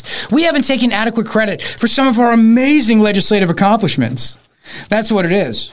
All our amazing legislative accomplishments. Do, do, you, do you think that's what it is? They're just not running down and claiming enough credit? Huh? Is that it? Now, this clip, this clip is great. Sorry, I had to I just had to grab a drink. My throat is dry. I must be nervous because I'm going to Parx Casino tonight. So um, these uh, these voters, right? Black voters, and CNN even has to acknowledge this now. When you know when CNN has to acknowledge something, you really know the pulse of the country, Do, don't you? I mean, when, CNN has to actually talk about something, I love it. It means there's no denying it. They can't deny it. They can try to deny it, but they can't deny it. That's the best. That's the be- always the best, isn't it? So this is now uh, CNN. They they had a um, they, faith leaders telling them that Biden is losing support. Biden is losing support. These are these are African American black faith leaders and they're coming out and they're saying Biden is losing support over the Israel Hamas war. Israel Hamas war. And a black faith leader told Poppy Harlow that her support for President Joe Biden is teetering on the edge over his failure to bring about a ceasefire in the Gaza Strip on CNN this morning, Thursday. But you know what? I think it's I think it's not just that. I think it's everything. I think it's the economy. I think it's it it, it is yeah, you know what? No question about it. People don't want to see more war. They're worried about Biden's handling of things. Many of them are very much worried about their kids being called up to serve in war. And despite Lloyd Austin saying the black community was very, very worried about him, very concerned, I think the truth of the matter is that America thought the whole thing was an absolute disaster, an absolute disaster for Joe Biden. And uh, it looks so bad for this administration. This administration just continues to, bl- to blunder everything. And ceasefire voters it. has Oh, this the cost clip. the president your vote potentially. Thank you so much, Poppy, for having me on this morning. Um, so far, I'm holding out hope that the president will change his position and be stronger in his call for a ceasefire, and that's what we are hoping. Um, he's not. You know, I got a question for you. Now do Ukraine. Now do Ukraine. Is Ukraine going to call for a ceasefire in Ukraine? I'm asking for a friend. Asking for a friend. All right. I'd like, just I'd like to know. I'm just curious. Call me curious. I'm a very curious guy. I'm what can I say? I'm a curious cat like that. I'm a curious cat like that, and I just like to know. That's all. Are you going to call for a ceasefire in Ukraine or not? It's a very simple question. Of course, the answer to that is no, uh, because a lot of these people hate Israel. That's the bottom line. They really do. They hate Israel, and you and I both know that when the mayor of New York City, Eric Adams, comes out and says we need deportations of criminal migrants, they're doing violent acts. He's speaking for a lot of people here when he says this. Eric And Adams joining it- us live right now. Thanks so much. It's you know it's okay. I'll, I'll play it later. But uh, it's just Eric Adams comes out and says we have to get rid of these uh, the, these these criminal migrants. Dude, I got news for you. They're all criminal migrants. They're all criminals because that's what they're not migrants. They're illegal aliens. They're illegal immigrants. That's they're illegal. Yes, I know that the other whack job said no person is illegal, but guess what? These people are illegal. All right, take a listen. I've been saying this over and over again. The national government must do its job. Uh, this is not a responsibility that should be placed in the lap of all of these big cities. We're seeing what's taking place in Chicago and Denver and Boston. All across our country, big cities are having to do the national government job. And those migrants who are here because they want to be part of the American dream, that's uh, we say yes to that. But those who are breaking our laws, uh, we need to re-examine uh, the laws that don't allow us uh, to deport them um, because they're doing violent acts. We cannot create an atmosphere where you're going to bring violence in our city. But the overwhelming number of migrants and asylum seekers are waiting to have work authorization or their determination, and we need to be clear on that. Oh, okay. All right. So, so that we need to be clear on that. I, I got it. Got it. We need to be clear on that. Stop saying they're illegal. Okay, they're not illegal. No person is illegal. You, what you, you know, black voters see this too. They see this law and order that the Democrat Party is embracing. They see this and they turn around and they go, you know what? Actually, I think that people are illegal. I think people are criminals. And I think that we have to recognize the fact that they're criminals, and we got to call it out that way because we're tired of the law and order, of the law and disorder. We're tired of it. And then, you know, to turn around and say, and this is why the squad is nuts. This is why these squaddies are absolutely insane. The squad people, um, they are nuts. And I'll give you a great example of this, right? A great example of this. Let's see. Uh, do you have that? Uh, I'll give you a second. So they, they, um, Uh, oh yeah, oh the, the Pennsylvania voters. Yeah, that, that yeah that's true too. You know what? Let's do that. There was a group of Pennsylvania voters. This is actually very good. I'll do that. I, I played the squad lunatic earlier today. Pennsylvania voters said they would take Trump over Biden. Abortion is not that important. Means nothing in the grand scheme of everything. I've told you that I have not heard this as an issue from any of my wife's girlfriends. Any this is a, a manufactured issue. Ever since the Dobbs decision, ever since Roe was overturned, there's actually been more abortions. So this is a group of Pennsylvania Now, there's voters. another warning sign for listen. Democrats today from our new series, This is the Meet the Press. Deciders Focus Groups. Meet we the are Press. collaborating with Engagious, Syracuse University, and Sago to highlight and hear from key slices of the 2024 electorate. Our first conversations featured 15 Pennsylvania women who voted for Trump in 2020, but who opposed the Supreme Court's decision to overturn Roe v. Wade. Democrats are hoping these types of voters could swing close elections, but if last night was any indication, they are still overwhelmingly standing by Trump. Take a listen to some of what they said. By a show of fingers, who would say former President Trump is at least partially responsible for Roe v. Wade being overturned by the Supreme Court? One person. Nope, nobody. Nobody raises their hands. Okay. So none of you would say that he's at least partially responsible for One woman says Maybe kind just of a little little, bit. just a I little think bit. each have their own right to choose what they want to do with their bodies, but I mean, it's not a number one factor on who I'm going to vote for either way. It's not that important. I hate to say it, but it's overall, it's probably not going to determine who I vote for. It's uh, not on my top three reasons to vote for somebody. It means nothing in the grand scheme of everything to me. I'm going to vote who for who I think is going to do the best for my family. Okay. And abortion's not part of that consideration. At this point, no. Who would take Trump? So I've got basically everybody except Michelle. For a moment, let's imagine that the election is tomorrow. By a show of fingers, how many of you would take Trump? One, two, three, Six of the seven. Six of the seven.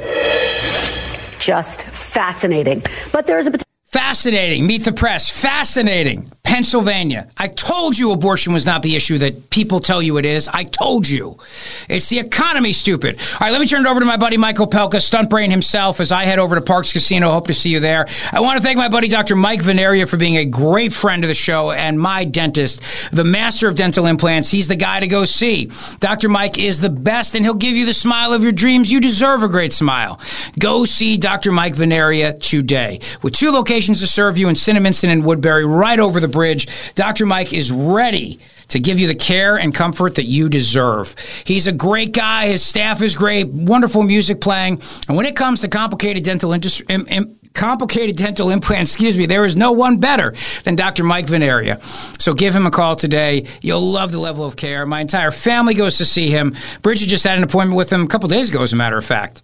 So what are you waiting for? You deserve a beautiful smile. And when it comes to complicated dental work, there is simply no one like Dr. Mike. Dr. Mike Vanaria, my buddy, my friend, and the master of dental implants, complicated dentistry. That's his practice. That's his specialty. And he'll take care of you for all your needs. VanariaDental.com. Rich Zeoli, weekday afternoons, 3 to 7. Talk Radio 1210, WPHT, and on the free Audacy app. WOGL, HD3, Philadelphia. From the Cherry Hill Volvo Studios, where relationships matter.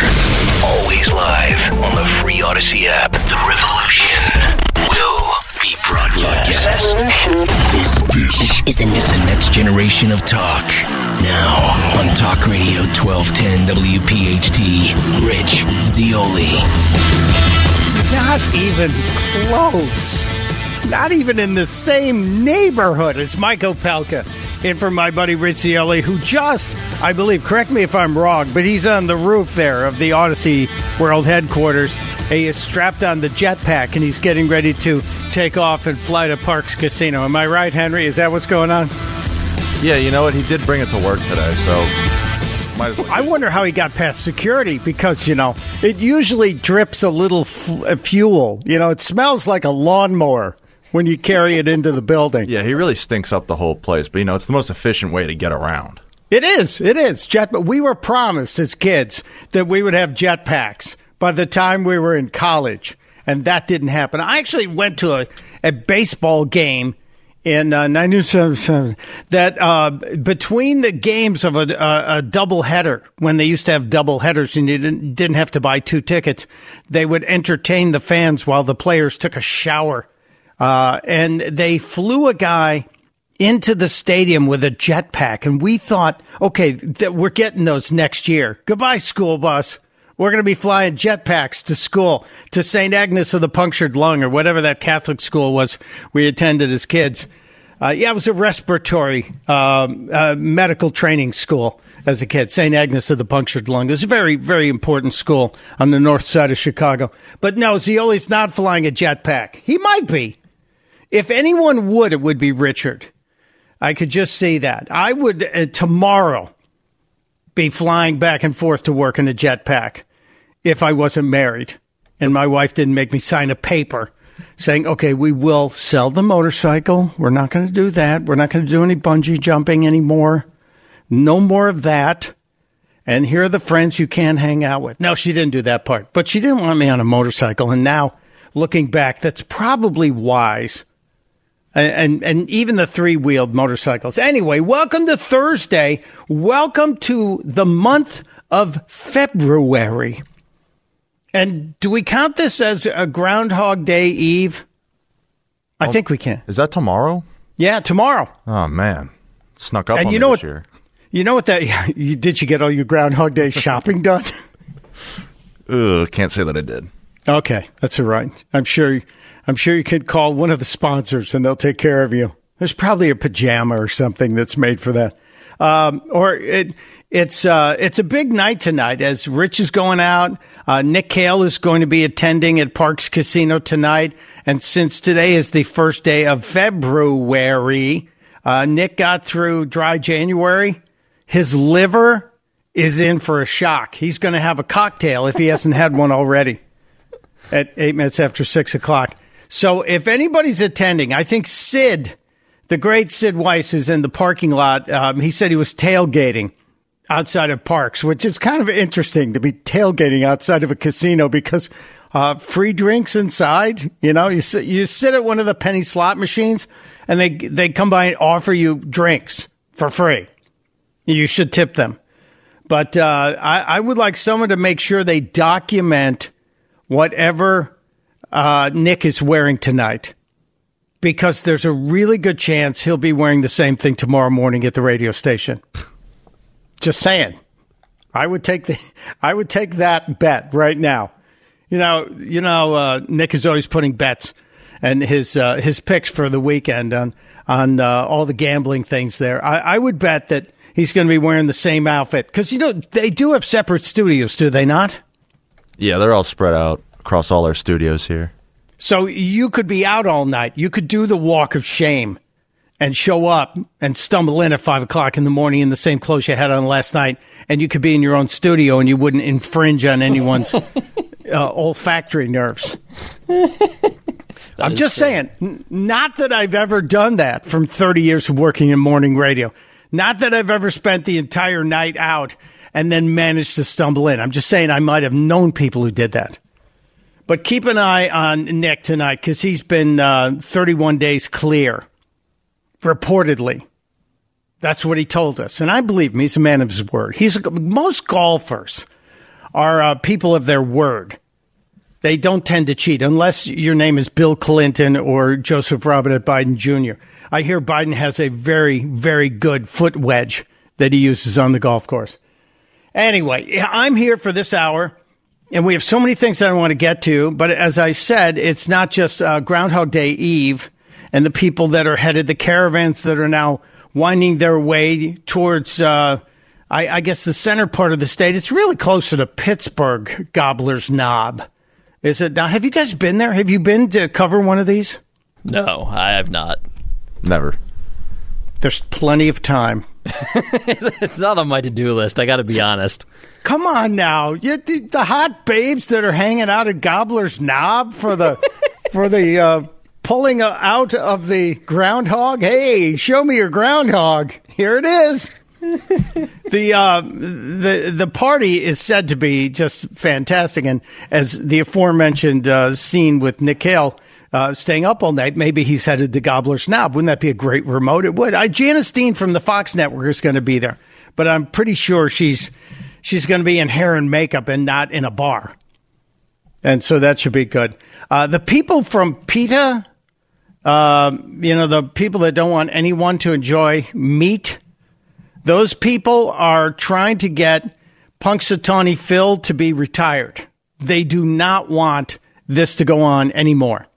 They want this over, ended now. And they want to replace the groundhog. And what do you think they want to replace the groundhog with? I'm not sure what. A coin. Oh, that's stupid. Because wouldn't that be exciting? it actually might be more accurate than Punxsutawney Phil, though. I, I did read that um, He's hit, I think, 39% of the time since 1887. Well, you know, it, which was the first year that this this event happened. But it's not about Phil. It's not about being accurate. It's about T-shirts and, and selling rooms and bed and breakfasts. Is, is, is, is, you know, and the hot babes of Gobbler's Knob, as you pointed it out. It is the hot times at Gobbler's Knob, right there. I, I just think, you know, it's a, a shirt from Groundhog Day at Gobbler's Knob is funnier than a shirt from Intercourse, Pennsylvania. You know, it's or from the nearby town of Blue Ball, which is right there too. I would think the Gobbler's Knob t-shirt is much better, at least on the scale of dive bar t-shirts. And then you could relive all the great scenes from uh, the fantastic Bill Murray movie, Groundhog Day. And I would do that. I would absolutely do that. I'd be playing Sonny and Cher. I got you, babe, every hour as the alarm clock went off. Uh, but that's going on tomorrow. And the PETA people, who are, are no fun, they're what's known in the uh, Spanish world as an agua fiesta, so wet blanket on the party. They're the ones who are ruining the party. They want to they want to replace um, Phil with a coin. Now I know, isn't there? Um, Another groundhog that is given some credibility as well, uh, Staten Island Chuck. You guys familiar with Staten Island Chuck? Wait, is that real? Yeah, I'm not Yeah. familiar with the groundhog lore here. You have to explain. Well, you know, uh, you got to know. It's not. Did you think that the New York people would say, "Hey, let's let Pennsylvania sell all the T-shirts"? No, no. So the Staten Island Zoo, which is actually a legitimate zoo in Staten Island, or known as Staten Italy to the locals. If you've been there, you know. Um, they they have a groundhog named uh, Staten Island Chuck because I guess he's a woodchuck. And uh, Chuck has been doing the same thing for the local TV reports for years until Bill de Blasio. You remember de Blasio, the communist mayor that ruined New York? He's the guy who destroyed New York City. He's the guy who allowed the people in the Bronx to hit the cops with water balloons and buckets of water and super soakers and didn't have them arrested. And I believe he's the guy who's led the downfall and the lack of respect for the NYPD. He's the guy who could have said, Hey, you throw a bucket of water on a cop, you hit a cop with a water balloon or a super soaker, you're going in for assault. But no, he didn't. He told the cops to let the water roll off their backs and just deal with it. And now look what we got. You got people here illegally beating the crap out of the cops and they're being let out. It, I, I blame de Blasio, but he picked up, I think it was de Blasio, he picked up um, Staten Island Chuck and Chuck tried to bite him because Chuck knows you should bite Democrats if you're an animal, not if you're a human. And de Blasio dropped him and killed him. Absolutely. And they hit it. They carried Chuck out like he was just wounded, but he didn't survive. So they have a new Chuck, but that's still going on. That there will be there will be coverage of the alternative. Um, people, I'm sorry, people at home who expected to tune in for astute political observations. I do have some of those. We're talking about competing groundhogs, but it is tomorrow. It happens tomorrow at sunrise, which will be somewhere around 7:30 after sunrise when once the sun is in the sky and we can see whether or not there will be a shadow. You see a shadow, you got 6 more weeks of cold weather. You don't see your shadow, uh, d- get your bikinis out cuz the next day it's going to be 80 or something. I guess that's how that works. but that's tomorrow. Today is the beginning of Black History Month. And I, I am just amazed at how Black History Month was kicked off today by Robert Kennedy Jr.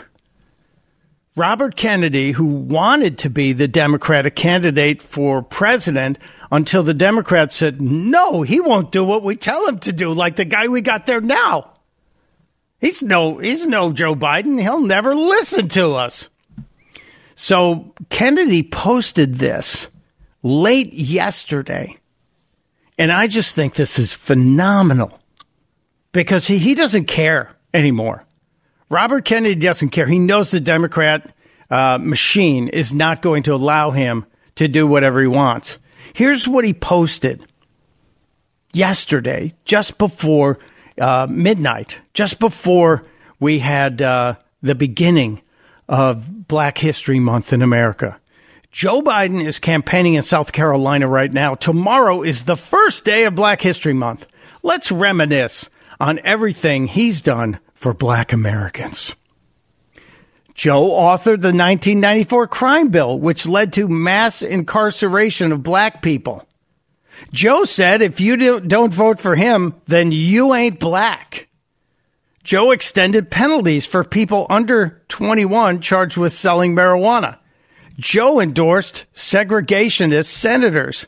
Joe opposed busing because he didn't want his kids to grow up in a quote racial jungle, close quote. And those are just a handful of the very racist things Joe Biden has said over the years. But this is from Robert Kennedy. Three and a half million people saw that in less than 24 hours. Three and a half million people. He's got a lot of people following him.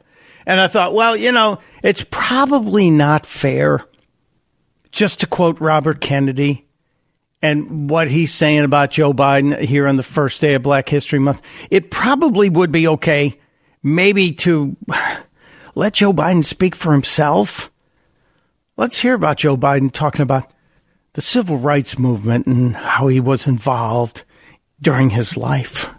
For real, I got involved in the civil rights movement. I'd go to 8 o'clock Mass, then I'd go to Reverend Herring's church where we'd meet in order to organize and figure where we were going to go, whether we are going to desegregate the Rialto movie theater what we were going to do. I got my education for real in the black church. Now that's Joe Biden. This was this past week when he was in South Kakalaki. He was he was campaigning with James Clyburn, the guy who dragged him across the finish line in the last primary challenge.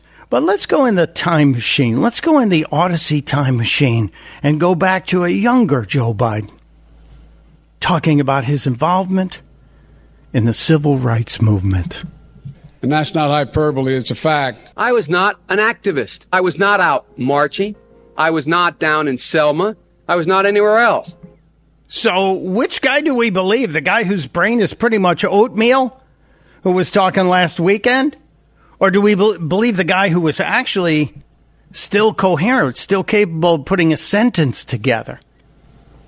Kind of amazing. I do enjoy, I do enjoy when the left chews on itself. And that's what's going on with Robert Kennedy going in a full throated attack against Joe Biden. And then we have Joe Biden kind of going after himself. There's more. We have so much more today. And we have a, a little bit of breaking news as it relates to the um, lawfare against Donald Trump. There's some news about the court dates, and uh, we'll we'll bite into that. And I have a couple of uh, a couple of clips I need to play you uh, that relate to Joe Biden, that relate to Fani Willis, you know, the uh, district attorney who's under investigation for hiring a guy that she was all hot and bothered about and paying him a lot of money to go after Joe Biden, even though he's never prosecuted a felony case in his life. Uh, she said some things when she was running for the office that seemed to contradict with what's going on right now, but we'll have some fun. And you're welcome to join the conversation as well. 855-839-1210 is the number. It's Opelka in for the uh, jetpacking Zeoli, who's headed to Parx Casino right here on Talk Radio 1210 WPHT. The Zeoli Show on your schedule from Talk Radio 1210 WPHT in the free Audacy app. I love this audience. I, I absolutely freaking love this Zeoli audience, the Army. By the way, I was in uh, southern Jersey a couple days ago and uh, met a member of the Zeoli Army named Terry. And I was uh, intending to meet him because he won a bottle of bourbon in a charity auction I was running. I was so happy that some uh, listeners from the radio station won bur- two two different listeners. One guy, uh, Luke Greco, who's a painter, won a bottle of great bourbon, and then uh, Terry also won a bottle of bourbon. So it's like two of the two of the audience won uh, of the ten bottles. They won twenty percent of the bottles. It was great, and the money went to the Delaware Children's Theater. Every penny went to the nonprofit Delaware Children's Theater. So it's great to meet you. I was at um, I was at uh, what's it called? Ponzio's. Do you guys know Ponzio's Diner? Oh, that place is really good. It is unbelievable. And the bakery counter. I, I just sell my clothes. I'm going to heaven. But I, I I got to hang out briefly with Terry and his wife, and uh, they were just the nicest people. And he had the coolest Zeoli Army T-shirt. I think it's one of the early ones. I wouldn't know because I still don't have one. I bought one during one of the um, one of the limited editions. You know, when when they were selling the, the pink ones. Remember the hot pink ones? I bought one of those, and they sent me a small, which my dog would wear. And I ended up giving it back, and Rich and Dawn and, and everybody signed it, and they sold it at, at that big charity event we did a while back for, Tra- I think it was for Travis Manion. But uh, uh, just uh, great to meet this audience, and this audience is so good. For example, I was looking at social media, and Road Warrior is responding. Uh, has a wonderful, a wonderful picture, uh, a GIF of a uh, a guy in a jetpack taking off, and uh, well, not really taking off, but looking like uh, he's going to ride the ground all the way to Parx Casino. I guess that's supposed to be Zeoli. And uh, Road Warrior also added that if he wore a T-shirt that said "Gobbler's Knob," his wife would punch him in the face with a swing from the next solar system. You know what that means? You need to buy a Gobbler's Knob T-shirt today. Today, Charlie. Today. Uh, so many things to get to, as I said. We've got a lot of a lot of hot topics. Uh, there is news. I think this is um, news we expected as it relates to uh, Donald John Trump and the lawfare against him. It looks like the Washington, D.C. federal court calendar no longer lists USA v. Donald Trump on its calendar for March 4th. Remember, that was the target. Jack Smith wanted to get Donald Trump in a courtroom ahead of March 4th, ahead of March 5th, big primary days, and they're they're really pushing and pushing and pushing and it appears that all of their pushing has led them to a place where they really don't have legitimate cases, they know it, They're big problems, and they're worried because if they don't get these cases in process by May, then you run into that unwritten law that says you, you can't you can't mess with an election by bringing these people to trial. So it looks like a lot of this is crumbling, even though we're waiting for the the the um, penalty report from uh, Judge Engoron, the guy who's going to hit Donald Trump with the penalty for the fraud trial, which will definitely go to appeal. And uh, while we wait for the appeal on the E. Jean Carroll case, and that that award, that ridiculous award that was handed out, and um, all of this will end up somewhere in the appeals courts, if not before the Supreme Court. But it doesn't look like the big push to get Donald Trump in that D.C. courtroom is going to happen ahead of Super Tuesday. And that's got to hurt.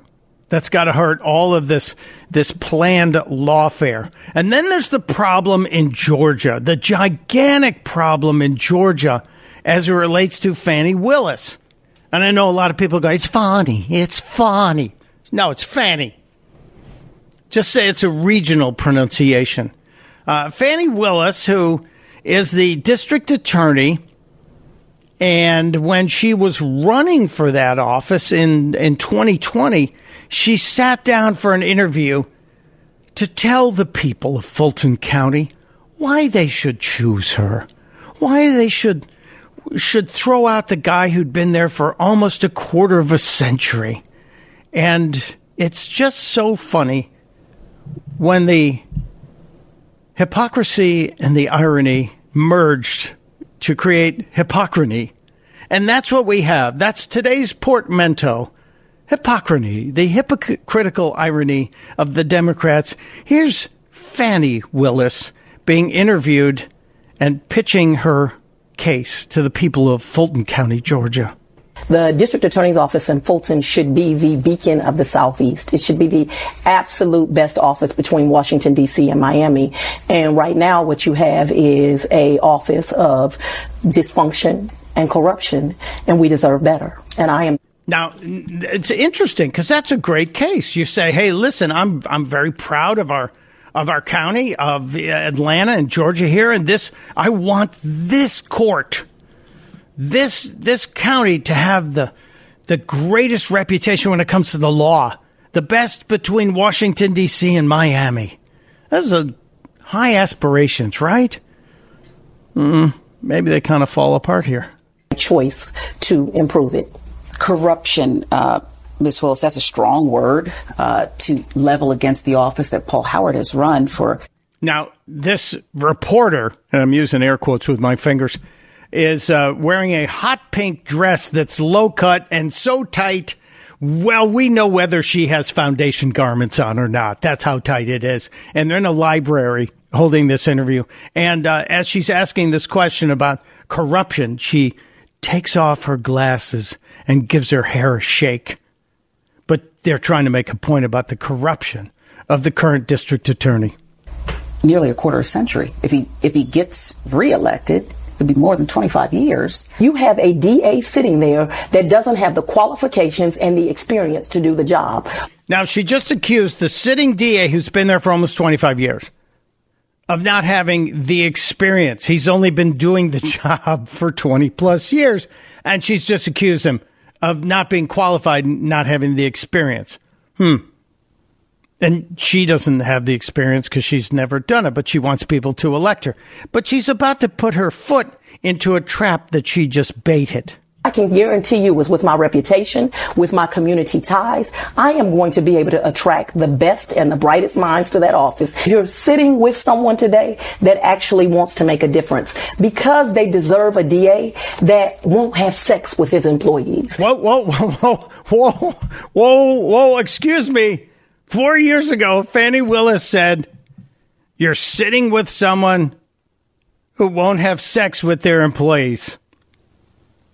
And now she's credibly accused of having sex with the guy she hired and paid more than the qualified guy to go after Donald Trump.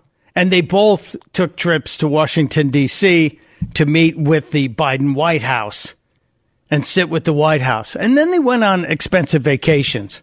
But, you know, she's she's campaigning on the fact that she's not going to have sex with her employees. Now, maybe they had sex before they were employees. I don't know. Or maybe she fires them every time before they have their uh, sexual congress, as it were. And then she hires them again the next morning. It's like it's a temporary job, you know? It's, it's not going to be permanent. She's not putting him on the payroll. He's going to bill her for every hour. It gets worse because they deserve a DA that won't put money in their own pocket when it should go to benefit children because we deserve better. So she's taking the money that she's paying to the guy that she's allegedly having this affair with, and that guy's in the middle of a divorce. We don't know where the marriage was before they connected, allegedly. But she's paying him more than she paid a guy who's qualified and then enjoying the benefits of that financial relationship and the ability to go on those expensive vacations. I'm sorry for having uh, become awash in Schadenfreude, that feeling of joy at the misfortune of others. Leave it to the Germans to come up with that word. But yes, Schadenfreude. That's the feeling you get when you get all giddy when when one of these weasels gets caught in their own trap, hoisted on their own petard, if you will. But that's certainly what we have with Fani Willis, aka Fannie Willis. I, I don't know where this is going to go. She has repeatedly said she is not going to step down. She's she's playing that uh, that scene from Dreamgirls. Was it Effie? The character sings, "And I am telling you, I'm not leaving." All right, I won't sing, but it is uh, it's just amazing to me that that's that's where this situation is right now.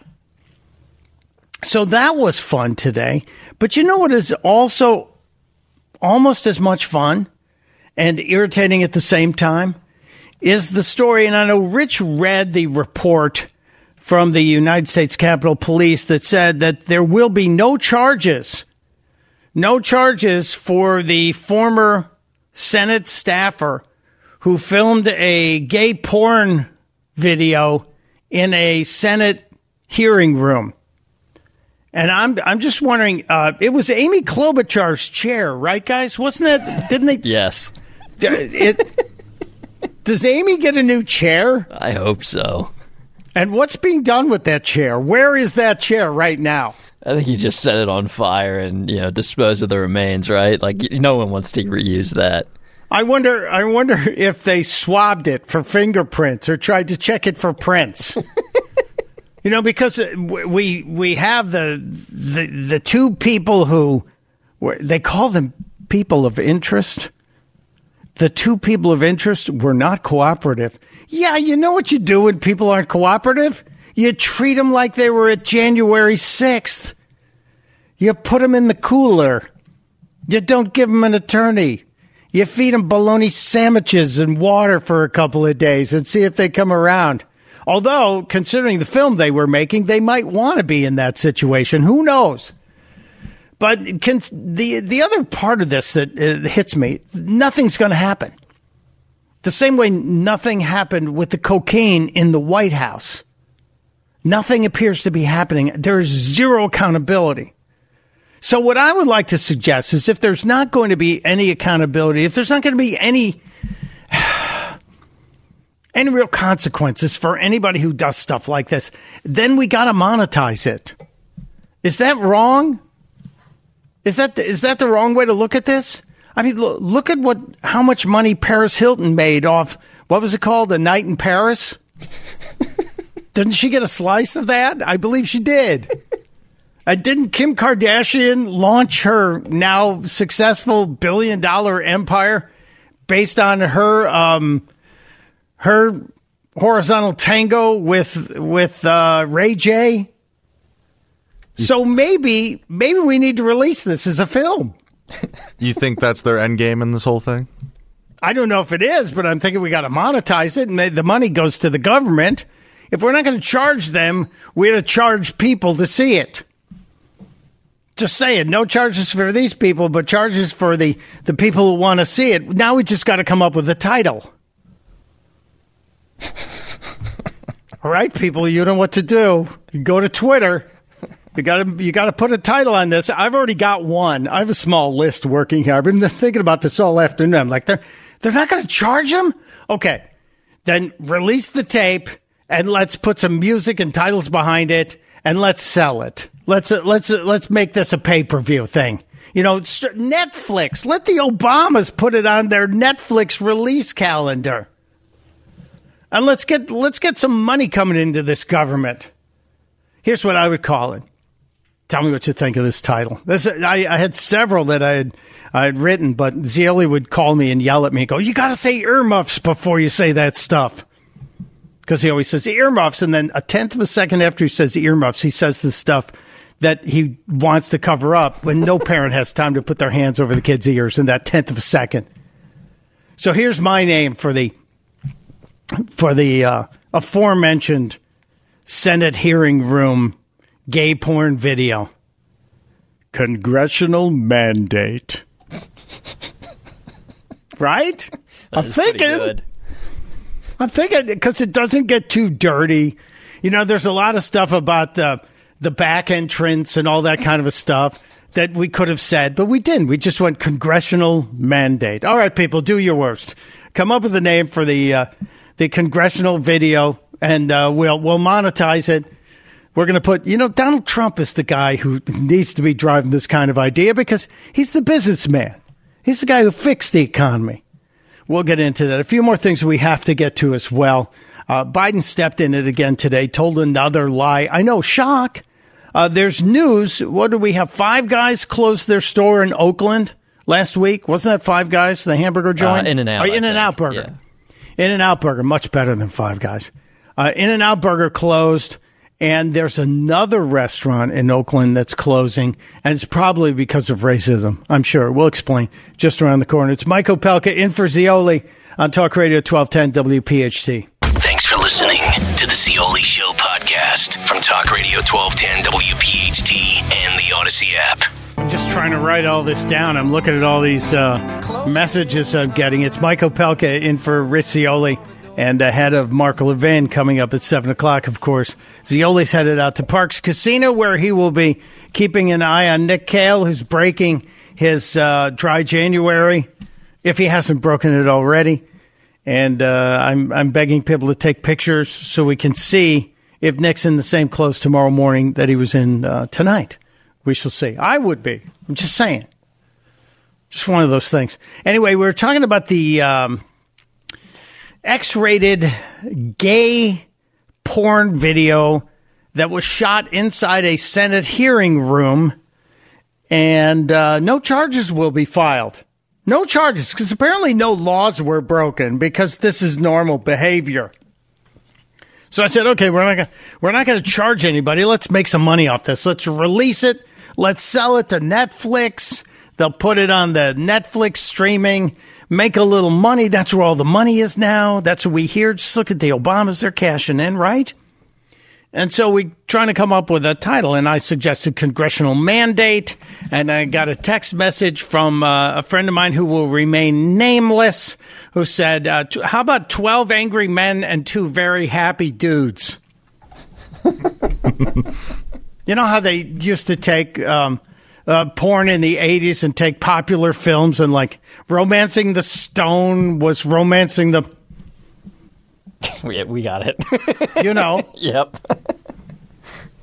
Um, Saving Private Ryan was shaving Ryan's, you know, private. Yeah, yeah, yeah. Yeah. So I guess that 12 angry men and two happy guys.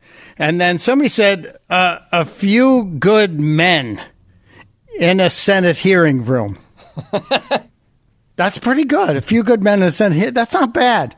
And then I have to give props again to Road Warrior, who's working overtime today, who actually sent a screen grab. I think it's from Animal House when uh, D Day was driving the. Uh, they they took the uh, Continental and turned it into a tank. You remember that in Right, Animal House? At the end, yeah. Yeah, at the very end, and uh, on the screen it said "ramming speed," and that's the title. I guess that's just the title. So that's pretty good. So we have plenty plenty to work from here, in case anyone's wondering. Uh, we'll leave that to the bigger minds in Washington, D.C., and see if they can monetize that. As I said, um, a little bit of breaking news out there. We talked about uh, Fani Willis.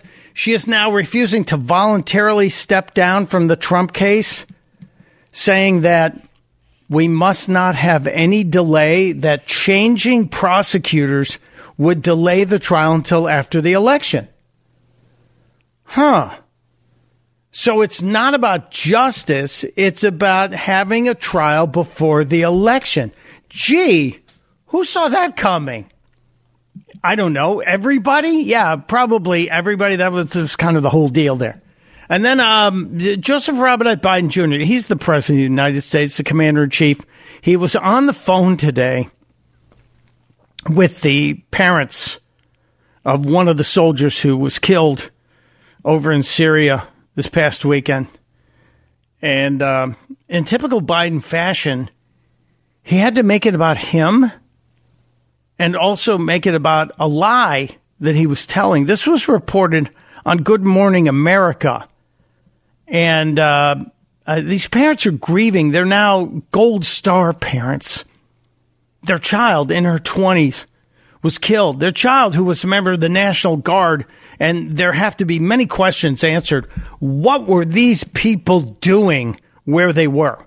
Tower 22 is the name of the uh, group there. They're building temporary roads between Jordan and Syria, this engineering group. Why were they there? Why are we building temporary roads? Is it because we're getting ready to transport heavy equipment, tanks, I don't know, into Syria to go after some of these insurgent groups sponsored by the Iranians? Is that what was going? Has anyone asked those questions? Sure doesn't seem like it. But here are these parents, and they're mourning the loss of their child. President Biden calling Oneida and Shawn Sanders. Come on. Come on now. Who's your buddy? 24 year old daughter Kennedy was killed in the attack. I know, uh, you know, everybody, uh, I, I know there's nothing anybody can say or do to ease the pain. I've been there. Yes, sir, we understand. The parents overcome with emotion when the president reveals how their daughter will be honored. We're promoting her posthumously to sergeant. Oh, wow. That is the best news I've heard today. Thank you so much. You don't know how much that means to us. Oh, well, I tell you what, it means a lot to, a lot to me. Uh, my son spent a year in Iraq until I lost him. And, uh, So Joe Biden is announcing they're posthumously promoting this dead soldier, which will financially help the family. Yeah, that's kind of nice.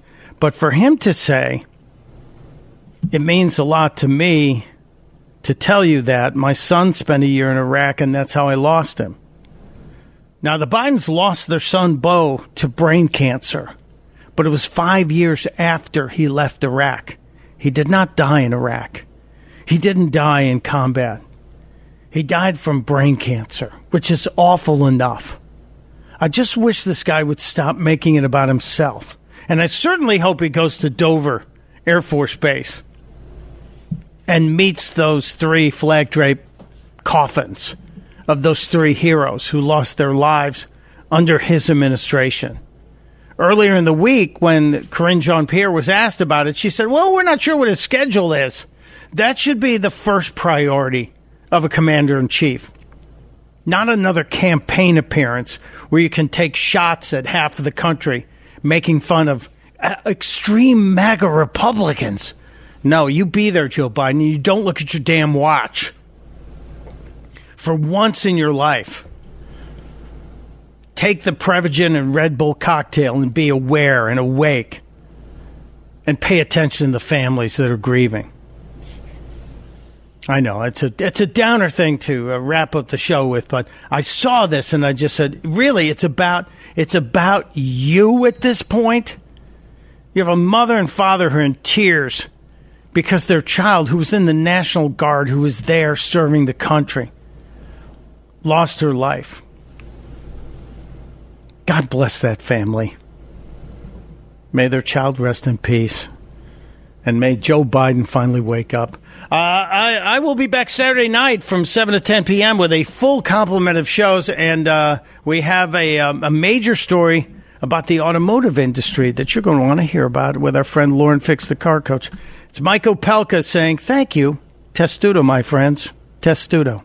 Rich Zeoli, weekday afternoons, 3 to 7. Talk Radio 1210, WPHT, and on the free Audacy app. Hey, Rob Bradford here. I have set out on a mission with my good friends at FanDuel to prove what I have known for some time baseball isn't boring. Now I have a daily podcast to prove it with some of the most notable people in the baseball world screaming baseball isn't boring from the mountaintops or at least agreeing to come on our show. Players, managers, GMs, and yes, even the commissioner of baseball, Rob Manfred. It has been a constant wave of baseball's most powerful voices. So join the revolution. Subscribe and soak in Baseball Isn't Boring. Listen on your Audacy app or wherever you get your podcast. You'll be glad you did.